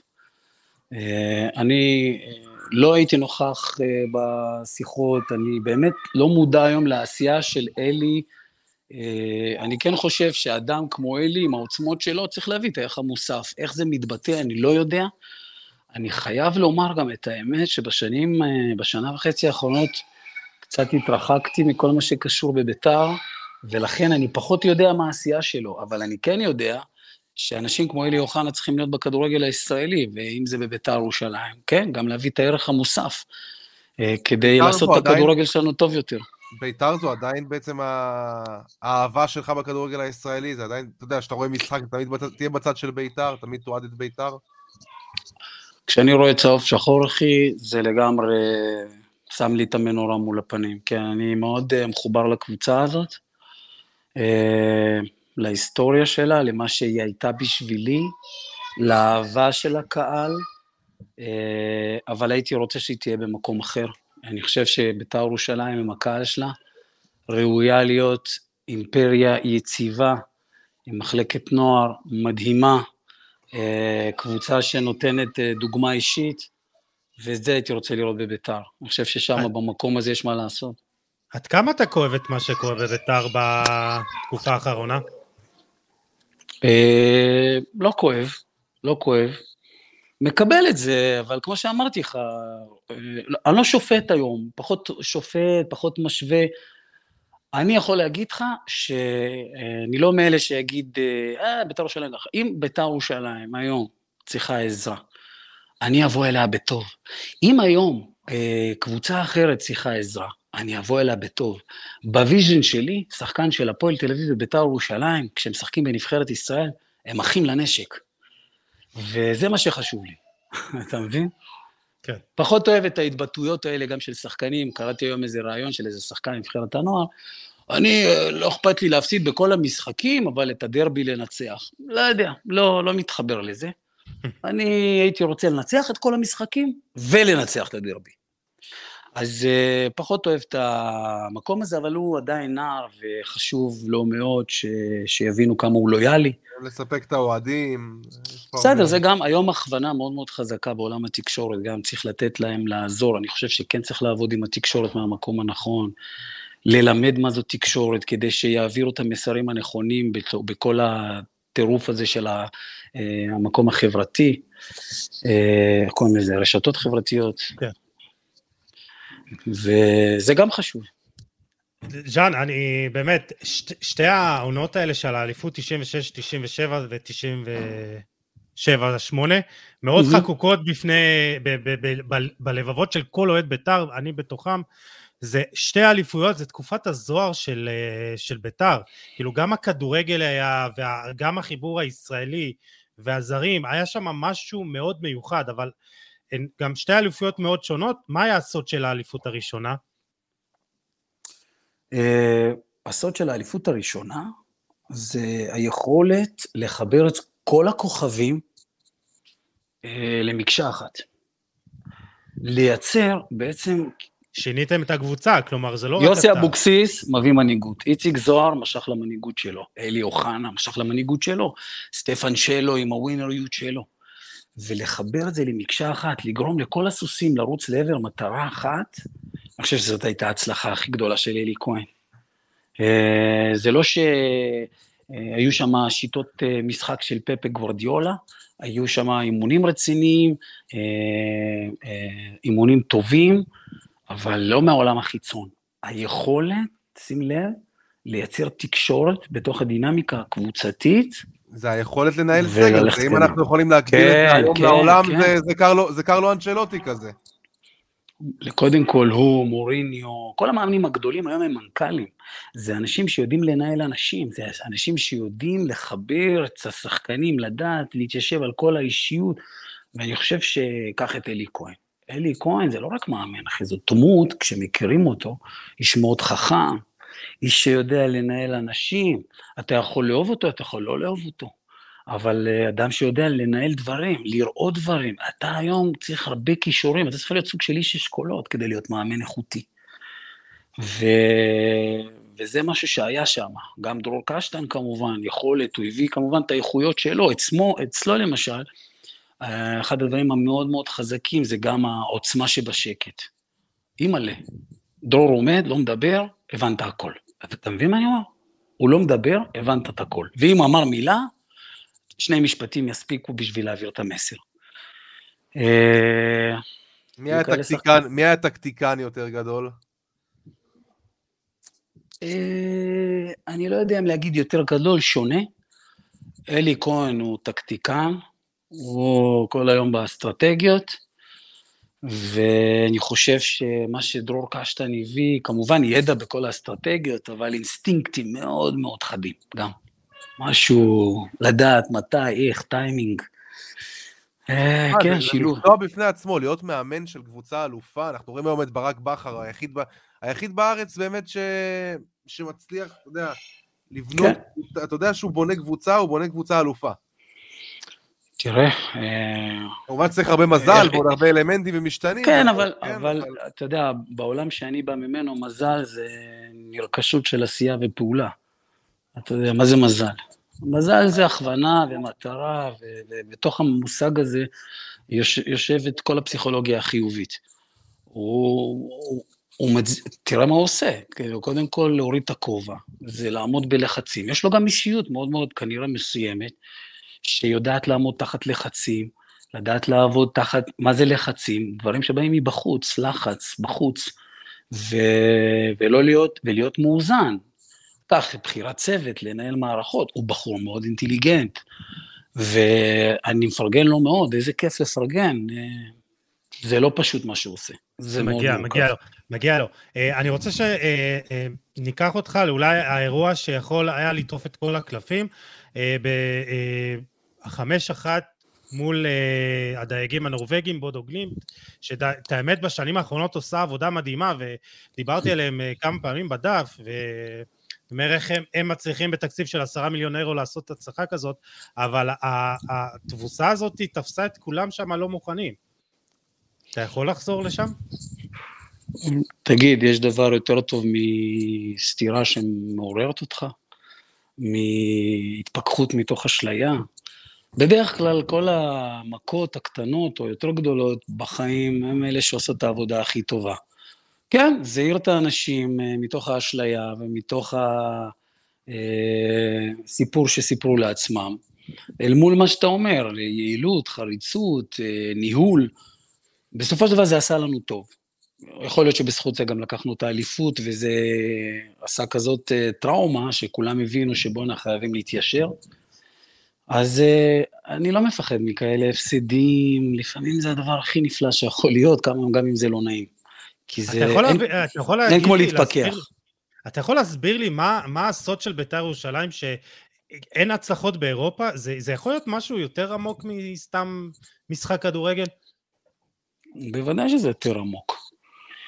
אה, צריך לדעת להתכונן לכל דבר, להתאמן על כל דבר. אה, חושב שבית"ר ירושלים יש לה אה, את כל היכולת להפוך להיות קבוצה כמו שמכבי חיפה היום עושה אה, אה, באירופה.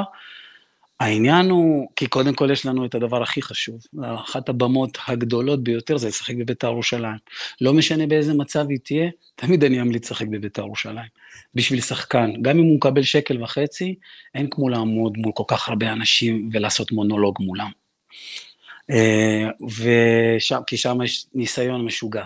אבל, עם כל הכבוד, צריך לקחת את המערכת למקום גבוה של ניהול. וכמו שאנחנו חווים עכשיו, במקום להתרגש, אנחנו מתגרשים. כל הזמן יש שם גירושים. כל הזמן יש שם אה, כמו שהדברים קורים עכשיו עם הבעלים ועם כל מה שקורה שם. וזה מה שצריך לתקן. זהו, זה פשוט מדהים אותי. על בעלים, אתה מדבר על בעלים, סליחה, אז באמת מעניין אותי כן. לשמוע על, הניהול באותם ימים, אתה יודע, של דעדש, והדברים שאולי היום אנשים פחות מכירים, אה, ניהול שונה לגמרי. אני חושב שהניהול. תראה, החיים משתנים. יכול להיות שזה הניהול שמתאים לבית"ר ירושלים? לא. אני חושב שהניהול שדדש הביא, בשילוב, זה כמו שאני אבוא ואני אגיד לך, הכדורגל היום מכניס מדע. ויפה. מה, איך אפשר היום בלי מדע? אתה צריך את המדע, אתה צריך את הסטטיסטיקות והפיזיולוגיה וה, והכל צריך להיות מגובה, והם GPSים בראש בתוך הזה, לא יודע, הכל בסדר. אבל זה צריך להיות מחובר גם לעולם שדדה שיבי, תקשורת, הבנה, חמלה, אהבה, ההבנה של הצורך של האחר, אה, גמישות, אה, חום, אה, לייצר בית אוהב, תראה, קח את הגרמנים, הגרמנים כל הזמן היו קבוצות קשות, חזקות, נוקשות, זה, אבל הם שינו קונספט, ופתאום נולדו שחקנים כמו זיל ואקסטרה, אקסטרה, אקסטרה, שחקנים שהם, אם פעם האקדמיות שלהם היו 800 קילומטר מהבית, אז הם קירבו את זה לבית, הבינו שהחום והגמישות היא חיונית, אבל מה זה קשור לזה שזמן זה זמן? לשלם בזמן זה לשלם בזמן, יש תרבות ניהול, יש תרבות זה, למה להגיע להעלנות שכר? למה להגיע למקומות כאלה? אני לא מדבר על עכשיו, מדבר אה, גם במקרים שהייתי בביתר. כל הזמן יש שם עניינים. תשמע, אני אגיד לך את האמת, נמאס כבר. נמאס, בא לך לראות ביתר ירושלים. ובאמת, כמו שאתה אומר, כאילו, להפגיז באירופה. או, עזוב, להפגיז פה. כן, אבל אתה מדבר על ערכים ועל אנרגיות טובות, וזה נראה שבאמת כאילו ביתר ירושלים, אני לא זוכר מתי, מתי היה שקט ומתי היו... אה, אתה יודע, כשאתה עכשיו אה, אה, מגדל צמחים בגינה, אתה צריך לדבר אליהם יפה. אתה יוסי, צריך כאילו, נו. היית עשר שנים בביתר. אתה מכיר אותה לא פחות מקשות. טוב ממני. כן. גם, זה חשוב. כמו שאמרת, נתת דימוי נפלא. מה שאתה זורע, זה מה שתקצור. ואנחנו יודעים שהעץ גדל מלמטה למעלה. אם תשקיע את השורשים באקונומיקה, ימות העץ. אם תיתן בו אהבה, ותשקיע אותו במים, ותנקש את העשבים, אז יגדלו דברים, וזאת עבודה. ואני חושב שאם בית"ר ירושלים תשים לעצמה, באמת, במקום הכי גבוה, את מחלקת הנוער כערך העליון ביותר, ותשקיע כספים אה, מדויקים, נכונים, אה, בשיפור מחלקת הנוער, אני חושב שתהיה צמיחה מדהימה. וזה תופס לכל מקום, לא רק לביתר ירושלים. יכול להיות שבגלל זה אתה עזבת את ביתר שם אחרי עונה... כי, כי אה, חשוב להגיד שב-2008 אה, גיידמק הפסיד את הבחירות בירושלים, זו אותה עונה שאתה כמאמן נוער ראשי, אה, ואז התחילו הבעיות, הוא הפסיק לשפוך כסף, ואז התחילו השנות הקשות. יכול להיות ש, שראית את הנולד ואמרת, אני לא יכול לעשות פה כלום? לא, זה לא קשור לכסף. במקרה שלי זה לא, לא קשור לכסף. אה, גם גיא דמק, שהביא הרבה מאוד כסף, אה, כמו שאמרתי לך, הוא היה מכוון לתוצאתיות מיידית, והוא אכן הצליח, אבל זה לא הייתה זריעה לשם זריעה. נכון. לכן, אה, לכן, בסופו של דבר, זה לא תפס. לא, לא בגלל זה, אני חושב שהחיים פשוט הובילו לזה שגם רציתי לצאת, אה, לחקור, אה, לנסות אה, לצאת לבוגרים, היה לי חשוב להרגיש את המקום הזה, לעשות את הסיבוב שלי. ועובדה שחזרתי אחרי זה כעוזר מאמן לביתר, ובאמת הייתה לנו תקופה מדהימה רגע לפני שהגיעו הצ'צ'נים והכל התפרק שם. הייתה תקופה מדהימה עם אלי כהן, משהו, משהו חי, קרה שוב פעם, חיבור עם הקהל היה נפלא. איך זה היה פתאום לעבוד עם אלי כהן שוב? וואי וואי, הרג אותי. הרג אותי, מקצוען, אוהב את האימון, אה, מדויק, יושב על הפרטים הקטנים. היה לנו חיבור מדהים, ובאמת, ואלי כהן, שכולם חושבים, כש, כשמכירים אותו, אני התאהבתי באלי, אה, היה לי כיף להיות תחתיו. הוא לא היה קל, אף פעם לא היה קל. אבל אני חושב שעזרתי לו להביא תוך חדר הלבשה גמישות וראייה נוספת, ועבדנו בהרמוניה. וגם אנשי צוות מצוינים שהיו שם, משה בן דוד וזה, מאוד נהניתי איתם.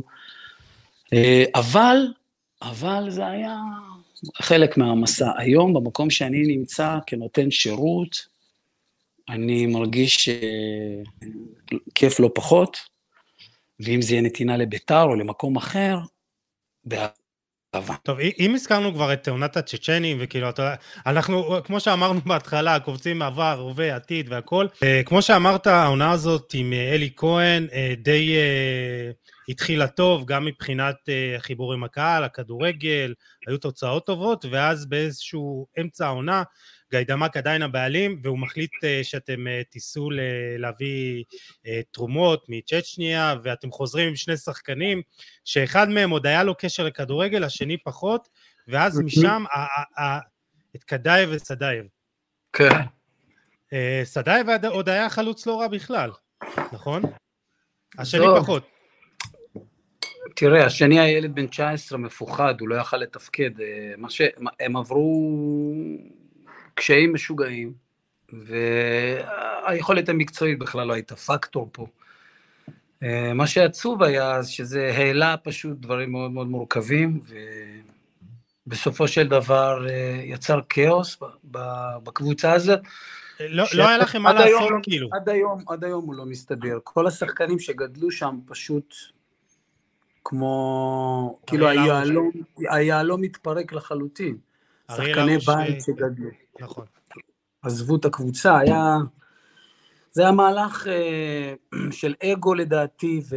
ועשה את מה שעשה, היינו צריכים להתנהל בתוכו, והמערכת קרסה. אתם הייתם נגד המהלך הזה, מבחינה, גם מבחינה מקצועית? לא, אני חושב שאלי הסתכל על זה, כשבעל הבית מנחית עליך איזשהו רצון, הוא בדק את זה גם, איך מקצועית זה כן יכול להשתלב, אלי לא... זה לא, הוא לא, אני לא חושב שהוא בחר את זה מלכתחילה, הוא לא היה טס לצ'צ'ניה להביא שחקנים, אבל uh, ברגע שזה הונחת על השולחן שלו, ואמרו לו שאפשר לבחון את זה מקצועית, אז הוא בחן את זה מקצועית. Uh, אני לא חושב שזו הייתה הבחירה הראשונה שלו לנסוע לצ'צ'ניה לבחור שחקנים, אבל uh, לפעמים אתה מתמודד עם סיטואציות uh, מוטרפות, והיה פה גם לחץ של הבעלים. היה פה, היה פה עניין מאוד מורכב, אה, לא עושה לי טוב לדבר עליו, אבל אה, חשוב שהוא קרה, כי בסופו של דבר, יש ספר שנקרא תיאוריית הכאוס. מכל כאוס, בסופו של דבר נוצר סדר חדש. אז איזה סדר ו... נולד פה בביתר? הסדר שנולד פה, הוא קשור לא רק לביתר ירושלים, אלא לתרבות שנקראת הכנסת אורחים, וכל העולם הזה של... אה, ואהבת לרעך כמוך, וכל העולם הזה של איך אנחנו תופסים תרבות מבלי קשר ליריבות ולהישגיות ולאיך אנחנו חיים עם בני אדם שלא חושבים כמונו ומביאים אה, משהו אחר לחיים, דת אחרת, אמונה אחרת. מה זה קשור? שצריך לחיות בהרמוניה ושלום בכל מקום. ובית"ר ירושלים בהקשר הזה פה אה, לא הצליחה לייצר הרמוניה, רוצה דיסהרמוניה. ויש הזדמנות, אתה יודע, זה מקלף את כל השכבות של, ה, של הכאילו, וזה לא הייתה ברירה, אלא להסתכל לפנים באמת. אני, אני רוצה ואני לא אהבתי את מה שקרה, ורציתי לעזוב באיזשהו שלב. אני רוצה שדווקא ו... נדבר, אני רוצה שדווקא נדבר על התפקיד של הקהל, כי זה לא פעם ראשונה שהקהל אה, בעצם קבע את סדר היום אה, במועדון, זה קרה עוד בש, עם אה, גד זאבי, זה קורה עכשיו.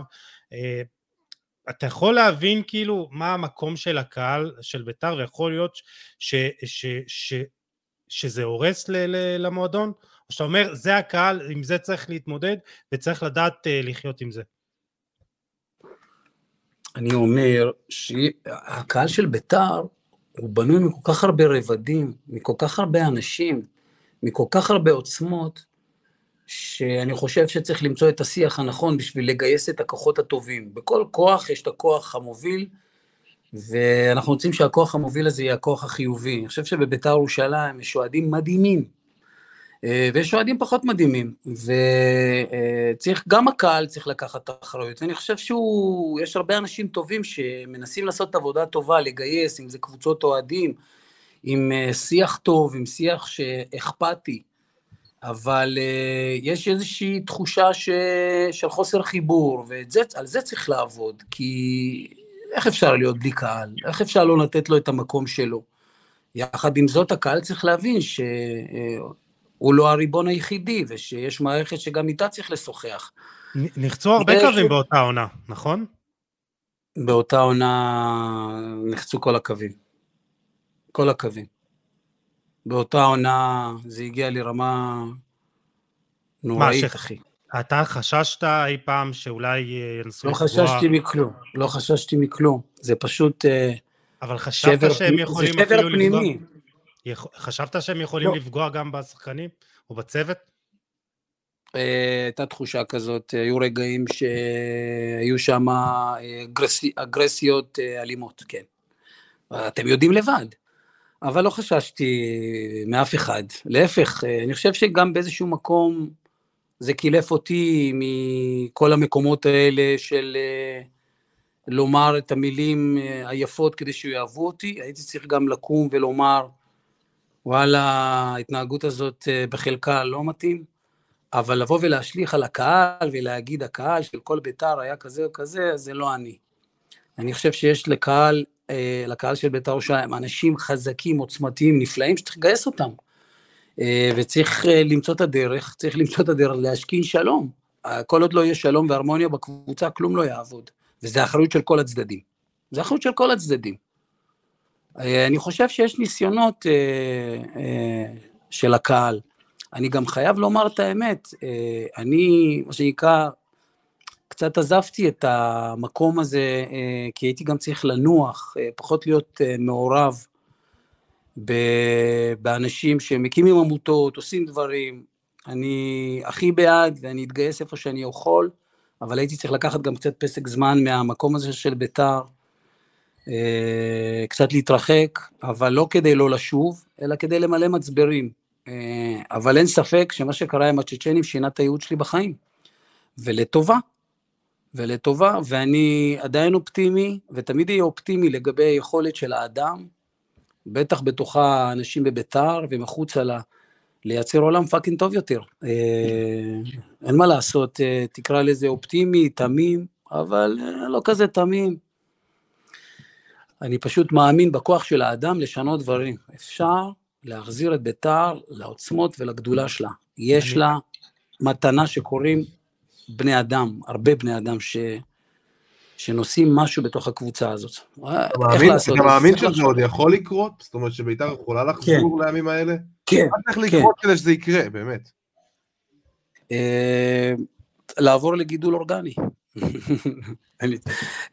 אתה יודע, אה, כדימוי נתתי את זה, שוב, לשבת ולחשוב, אה, לשנות תפיסות, לשנות אמונות, וכדי לעשות אה, שינוי אמיתי, אתה צריך אה, להיות מספיק אמיץ, אה, לשים, להפסיק לשים סימני קריאה, זאת בית"ר, ככה היא וככה היא תהיה.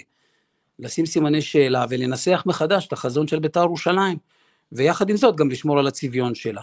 אבל לא בכל מה שקשור בהכנסת אורחים, במהות של ואהבת לרעך כמוך, שזה בסופו של דבר הערך הכי חשוב, בכלל בחיים. אה, אני לא, לא רוצה להיות אה, איזה, אתה יודע, פלצן, סליחה על הביטוי, אבל אה, אני באמת מאמין בזה.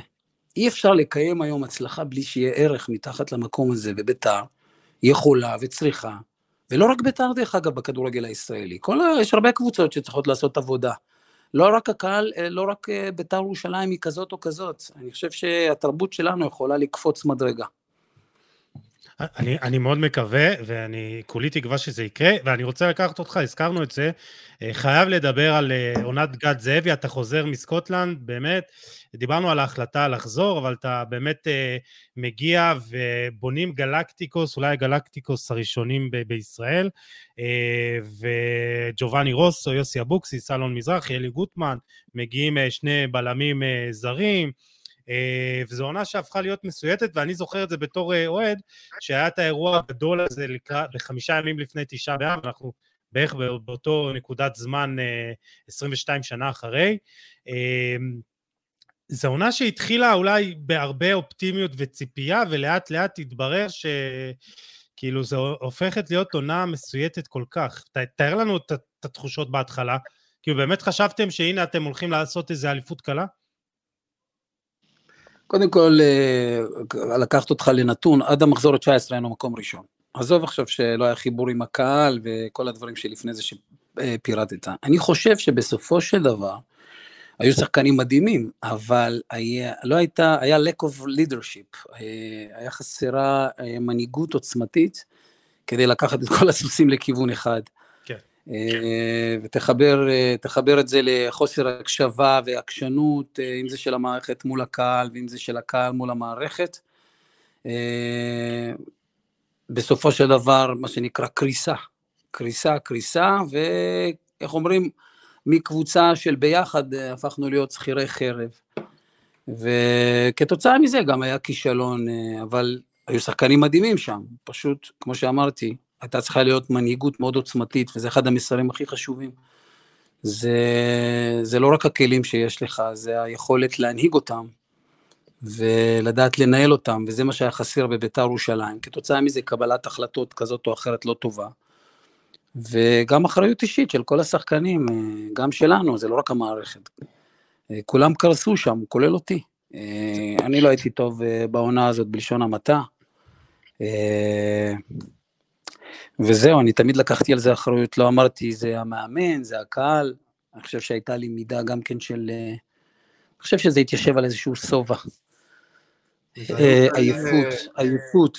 הפכתי להיות טיפה פחות מקצוען, ובמקום הזה לקחתי אחריות, אחרי זה התעשתתי, אבל בעצם פה התחילה תחילת הסוף, באיזשהו מקום אני ובית"ר ירושלים, התעייפתי, וכבר אותו שחקן נשמה,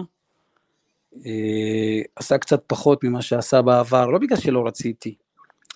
משהו מת, אבל זה גם תשכח שהייתי בן 29, ולמרות שזה לא כזה מאוחר לשחקן, אפילו בפריחה, אני יכול לספר על עצמי שמגיל uh, שבע, שמונה עשייה, הייתי באיזושהי שחיקה ועייפות, חוסר אה, הובלה ו mentoring, היה חסר לי מישהו שיכול אולי גם לכוון אותי, כי הייתי כל הזמן מול עצמי.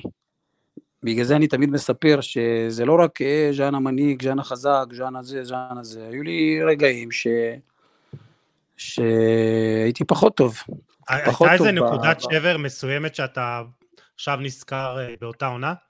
על הצמיחה או על הקבוצה? כן, כן, נקודת, נקודת שבר רצינית, אה, ששם כל החוסר ביטחון, אה, אתה יודע, שחקן, אתה יודע, משחקן אהוב לשחקן שהקהל שורק לו בוז, הייתה נקודה כזאת, אני זוכר, נגד הפועל פתח תקווה, עשיתי פנדל, קיבלתי אדום, אני יוצא, והקהל שורק בוז. אני חושב שהיה לי לילה מאוד מאוד קשה, לא הצלחתי לישון, כל הגוף רעידות, ו... אני חושב שבאותו רגע אה, איבדתי את, ה, את הביטחון העצמי שלי, אבל ברמה קשה, ברמה כזו שלא יכולתי לתת פס. לקח לי הרבה זמן להחלים מתוך המקום הזה. אה, זה לא פשוט לאבד ביטחון, והקהל גם אה, ביטא את זה מאוד יפה, לפעמים גם בצדק. וכי לא הייתי מספיק טוב, ולקחתי על זה אחריות. דרך אגב, זה, הקושי הזה היום משרת אותי ככלי לספר אה, על זה שלא רק אני הלוחם ללא חטא, אלא אני גם הלוחם שכשל, ו... וזה בסדר. אתה מתאר, אתה מתאר גם שנים לא, לא פשוטות שעברת, באמת אחרי זה עברת ל...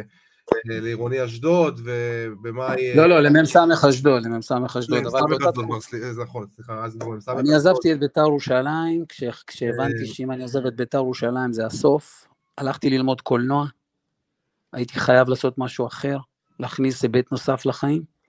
התקבלתי לקאמרה אובסקורה, לבימוי ותסריטאות, והתחלתי לימודים. חייתי בירושלים, למדתי בתל אביב ושיחקתי באשדוד, תבין את השיגעון. ובאמת שנתיים אחרי זה, אחיך דן, אה, אה, שהיה לוחם בצנחנים, כן. רק בפעילות... סיירת צנחנים, כן. אה, דיברת, דיברת כבר הרבה על העניין הזה, על האובדן הזה, וכנראה שלא תחדש לנו הרבה, אבל מה בכל זאת אתה יכול לספר לנו על אותה תקופה? זאת אומרת, זה כבר באמת אירוע טרגי שני שאתה עובר בחיים שלך, אבל שוב, זה, mm. אי אפשר להשוות.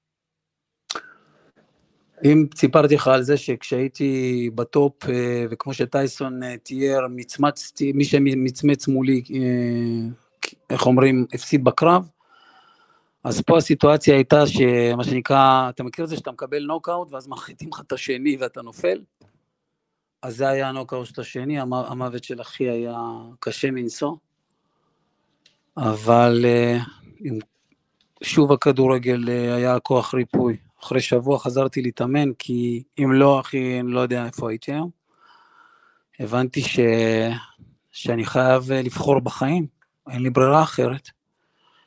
והכדורגל שוב פעם היה מה שנקרא החבל הצלה שלי, ממש ככה, לחזור לחיים, לחזור לעצמי, אה, כדי להציל את, את, את החיים שלי אפילו, את החיים העתידיים שלי. ושוב פעם הייתי צריך אה, לקום, זה היה באמת באמת באמת קשה, כי הוא היה אהבת חיי, ואין ספק שהחיים הפעם שמו לי מכשול מטורף. הוא היה מלווה אותך, הוא היה מלווה אותך גם אה, בכדורגל, הוא היה גם מעורב? כן, כן, כן, כן, אוהד בית"ר, מלווה. מאוד, מאוד. צעיר ממני ב-12 שנים. ו... אבל אתה מבין, היום אני מסתכל על זה עם כל הקושי, אני שמח שהוא היה איפה שהוא היה כי הוא בחר להיות שם, שזה מאוד מאוד חשוב לעזור לאנשים לבחור להיות במקום שהם רוצים להיות. ואיזושהי קבלה של החיים, וגם בהקשר הכי קשה שלהם, שהחיים מסתיימים, או אתה חווה מוות, ופה המוות הוא בצורה הכי קשה שלו, אבל גם כשאתה מפסיד אתה קצת מת, וגם כשאתה נפרד ממישהי אתה קצת מת, וגם כשנגמרת uh, תקופה אתה קצת... Uh, החיים והמוות שזורים אחד בשני, ואיזושהי בחירה לקבל את זה, ולצמוח מתוך זה. אני חושב שבגלל הסיבה הזאת, uh, וההתפכחות שלי מול החיים, אני מביא היום לעולם שאני עוסק בו, ובכלל לכל מקום, איזושהי אותנטיות. אין לי מה להסתיר. מנסה להיות בתוך המקום הזה, לחבר את האנשים למה שהם. כדי לחיות באמת, והאמת היא, אתה יודע, יש סיפור על uh, תלמיד שביקש מהמורה לדעת מהי האמת. אז הוא בא אליו ואומר לו, מורה, מורה, מהי האמת? הוא אומר לו, תבוא אליי אחרי השיעור, אני אגיד לך מהי האמת. הוא בא אליו אחרי השיעור כמו תלמיד טוב, לקח אותו המורה לנהר ואמר לו, תראה, זה קנה סוף קצר, וזה קנה סוף ארוך. זוהי האמת. זוהי המציאות. אלה החיים, וזה סיפור זן, והיום אני לוקח, אני משתמש, מה זה זן? זה סיפורי חוכמה, ואני משתמש בזה היום. איך קושי יכול להיות בעצם מנוף לגדילה. הכל כתוב כבר בכל הספרים, אבל מתי זה תופס? כשיש אותנטיות. ואתם יודעים את זה גם במקצוע שלכם. אתם תגדלו ותצמחו, ברגע והקהל שלכם יגדל, ברגע שאתם תביאו משהו שהוא אמיתי ולא לא אמיתי. ואני חושב שזה מסע חיי. החיים בחרו בכדורגל להיות כלי מאוד משמעותי בחיים שלי, ואני משתמש בו היום. הוא גם אהבה גדולה, אבל הוא גם אה, דבר מאוד מורכב בחיים שלי. ואז לפעמים אני רואה כדורגל, ולפעמים אני בוחר שלא. אפשר לנוח. טוב לנוח. כן. לא, הכדורגל במקרה שלך סיפק אה, קרש הצלה, כלומר, אם לא היה לך אותו, אז אתה יודע. כן, כן, והיום הוא כלי ריפוי אמיתי לחיים, אז הבנתי את זה.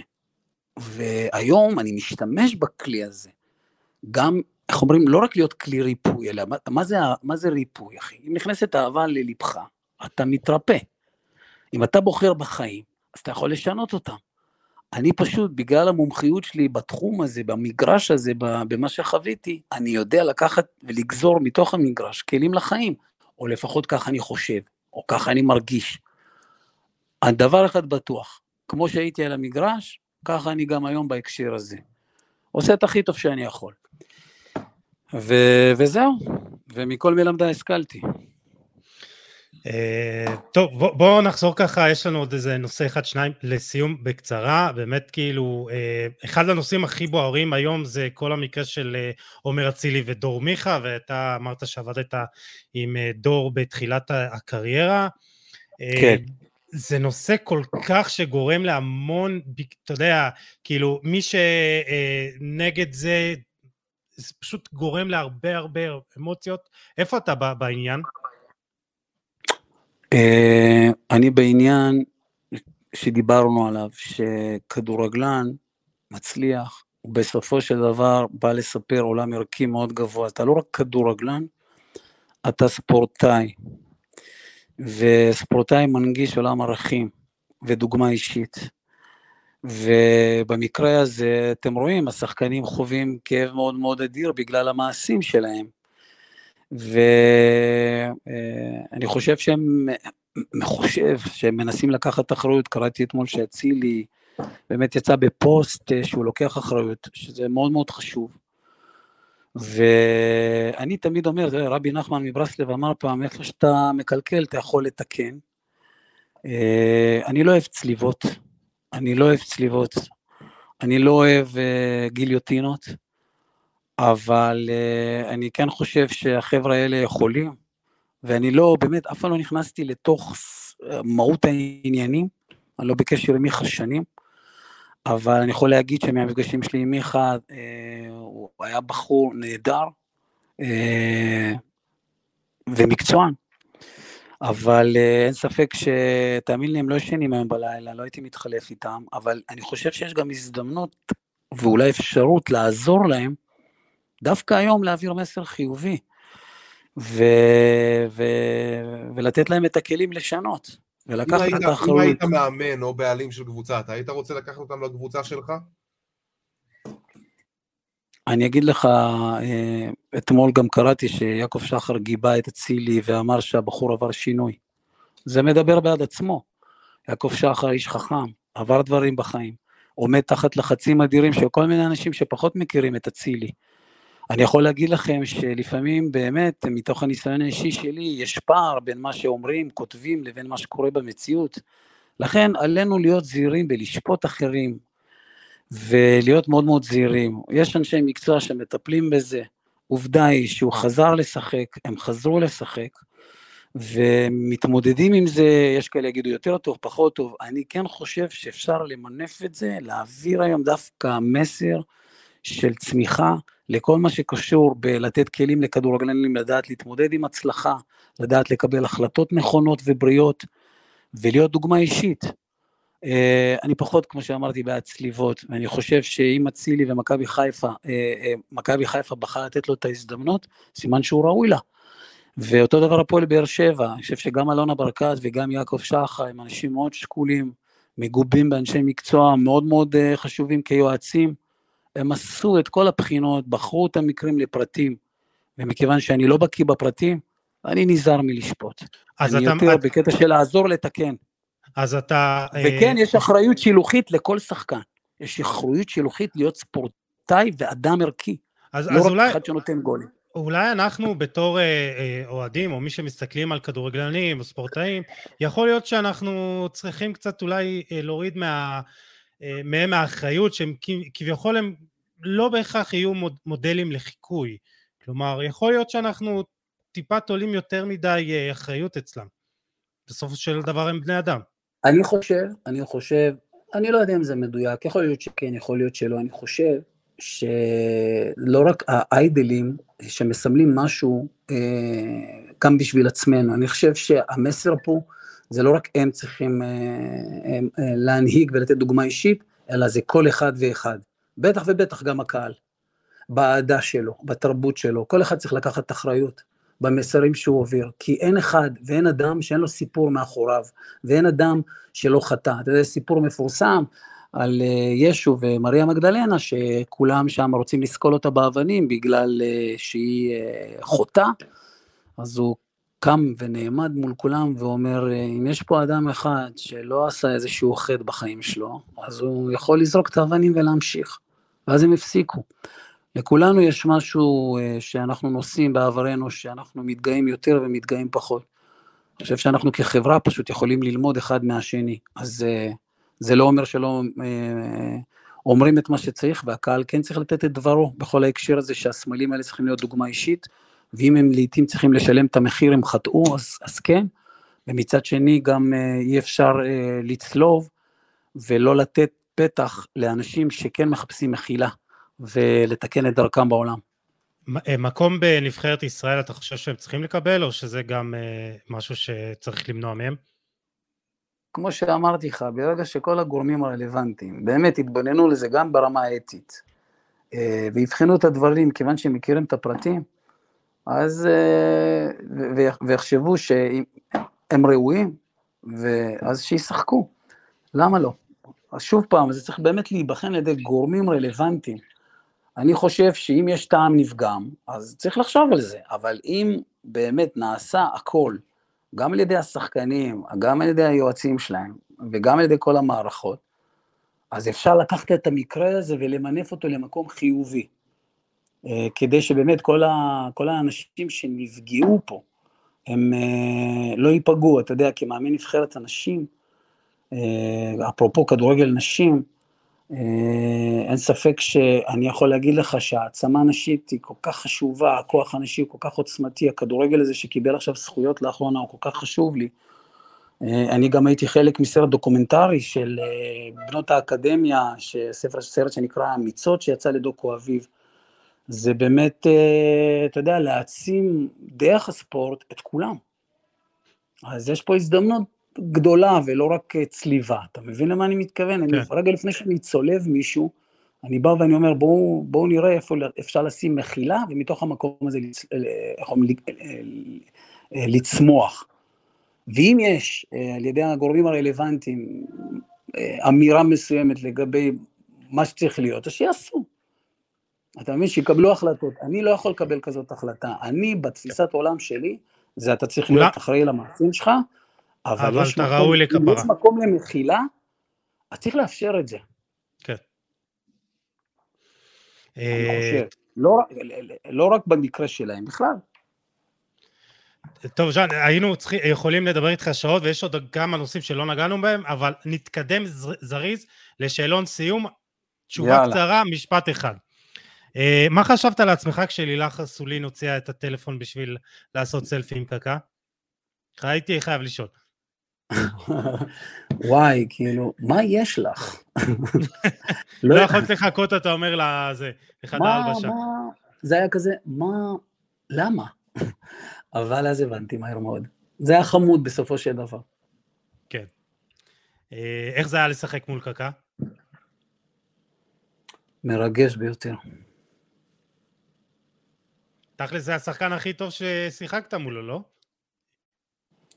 אה, אחד מהם, פפה גורדיולה, אה, לואיס אנריקה. אבל בקריירה, אבל בקריירה, במהלך הקריירה. את ראול, גטוסו, אבל לעמוד מול כל האלופים האלה? כן, זה היה סגירת מעגל בתור אוהד ברזיל מגיל צעיר, עד שמרדונה הגיח לחיי. אבל כן, זה היה חשוב לי מאוד לשחק נגדם, מאוד חשוב. ו... זה היה מאוד מרגש, זאת חוויה בלתי נשכחת, וגם סוף סוף שיחקתי בסמי עופר מול 25 אלף צופים, ונתתי תצוגה לא רעה, התאמנתי עליה. כמה, כמה דקות? שיחקתי הכי הרבה, 50 אני חושב. ולא הייתי בהרכב הפותח, אבל הייתי לא, נחוש, נחוש. אבל אתה בכושר טוב, אתה גם עכשיו, כשאתה מתקרב לגיל 50, אתה שומר על עצמך, כן, כן, אני רץ כל יום עשרה קילומטר לפחות. כן, גם אימוני כוח אני רואה קצת בפייסבוק. אה, פה ושם, פה ושם, אני רוצה לראות טוב בים גם, שאשתי תאהב אותי. יאללה, מעולה. אה, אז רגע, השחקן הכי טוב ששיחקת נגדו, אם צריך לבחור אחד, מי זה? השחקן הכי טוב ששיחקתי נגדו, אה, וואלה, אני יכול להגיד ראול. משהו בו היה מדהים. והשחקן הכי טוב ששיחקת איתו? אייל ברקוביץ'. חשבתי שתגיד אה, אלי אוחנה. אלי אוחנה בשורה הזאת, אבל uh, היה שם משהו... אייל באמת הכי מוכשר שהיה פה לדעתך?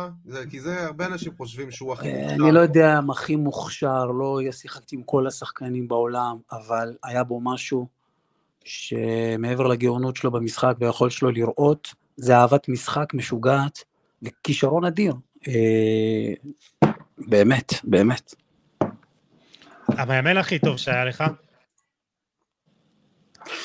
אבא שלי. מה יפה. אה, הרגע הכי קשה בקריירה שלך? זה אותו רגע שיצאתי וכל הקהל אה, שרק בוז, זה היה נגד הפועל פתח תקווה, פנדל שגרמתי, שגם הפסדנו 1-0, ו... ויצאתי באדום, זה אחד הקשים. והכי גדול?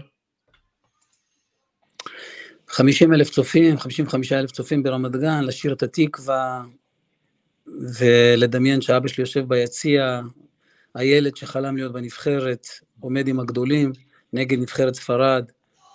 זה היה רגע גדול בשבילי, בלי קשר לתוצאה. דמות אחת אה, מעולם הכדורגל שתשב איתה לבירה? או, פפ גורדיולה. הרבה, אתה יודע, זו תשובה מאוד פופולרית פה. הרבה אומרים. כן, נו. מה היית שואל אותו? מה באמת אמרת לביירן מינכן אחרי שסיימת את התפקיד בברצלונה? מה באמת אמרת להם? מה היה המשפט הראשון עם החבר'ה? שזכו בטריפל. מה אומרים לקבוצה שזכתה בהכל, ואז גורמים לה לזכות שוב? למרות שהוא לא זכה איתם בליגת האלופות. כן. כן, אבל עדיין. אה, איפה אתה בעוד חמש שנים? אה, בתחום שלי, אה, בצמיחה. אנחנו מאוד מקווים. Uh, תשמע, אנחנו מתקרבים לשעתיים פרק ואנחנו שוקלים אולי לעשות את זה שני חלקים. תשמע, היה מרתק, אני באמת, uh, אני, אני הייתי בטוח שאנחנו הולכים לדבר ולדבר הרבה, ועוד לא הספקנו סיפורים מאליפויות, אני בטוח שיש לך המון, אבל אנחנו רוצים להגיד לך תודה, ז'אן, באמת, מכל הלב, ושתצליח במה שאתה עושה היום, אתה עושה עבודה מבורכת. תודה רבה חבר'ה, תודה לכם שאתם מאפשרים את זה, זאת זכות גדולה, ושתמשיכו גם אתם. להעביר סיפורים מדהימים שימנפו את העשייה שלכם ואת התרבות שאתם כה אוהבים, ובכלל. כיף גדול, ז'אן, באמת היה כיף גדול. תודה מוציק, תודה גיל. אה, הבטחתי לך גיל פרק מעניין ומרתק, אז אני שמח שצדקתי. מקווה שעמדתי בדרישות. כן, כן, עמדת. אה, אז אה, ז'אן, תודה רבה שהיית איתנו, באמת היית לעונג, ואני מאוד מקווה שהעבודה שלך תמשיך לצאת פירות. אה, ואנחנו ניפרד מהמאזינים והמאזינות שלנו. אה, תודה שהייתם איתנו, אתם מוזמנים לשתף, לתייג ולהאיר את עינינו. אה, אנחנו ניפגש בפרק הבא עם עוד תוכן מעניין ואיכותי. תשמרו על עצמכם, יאללה, ביי.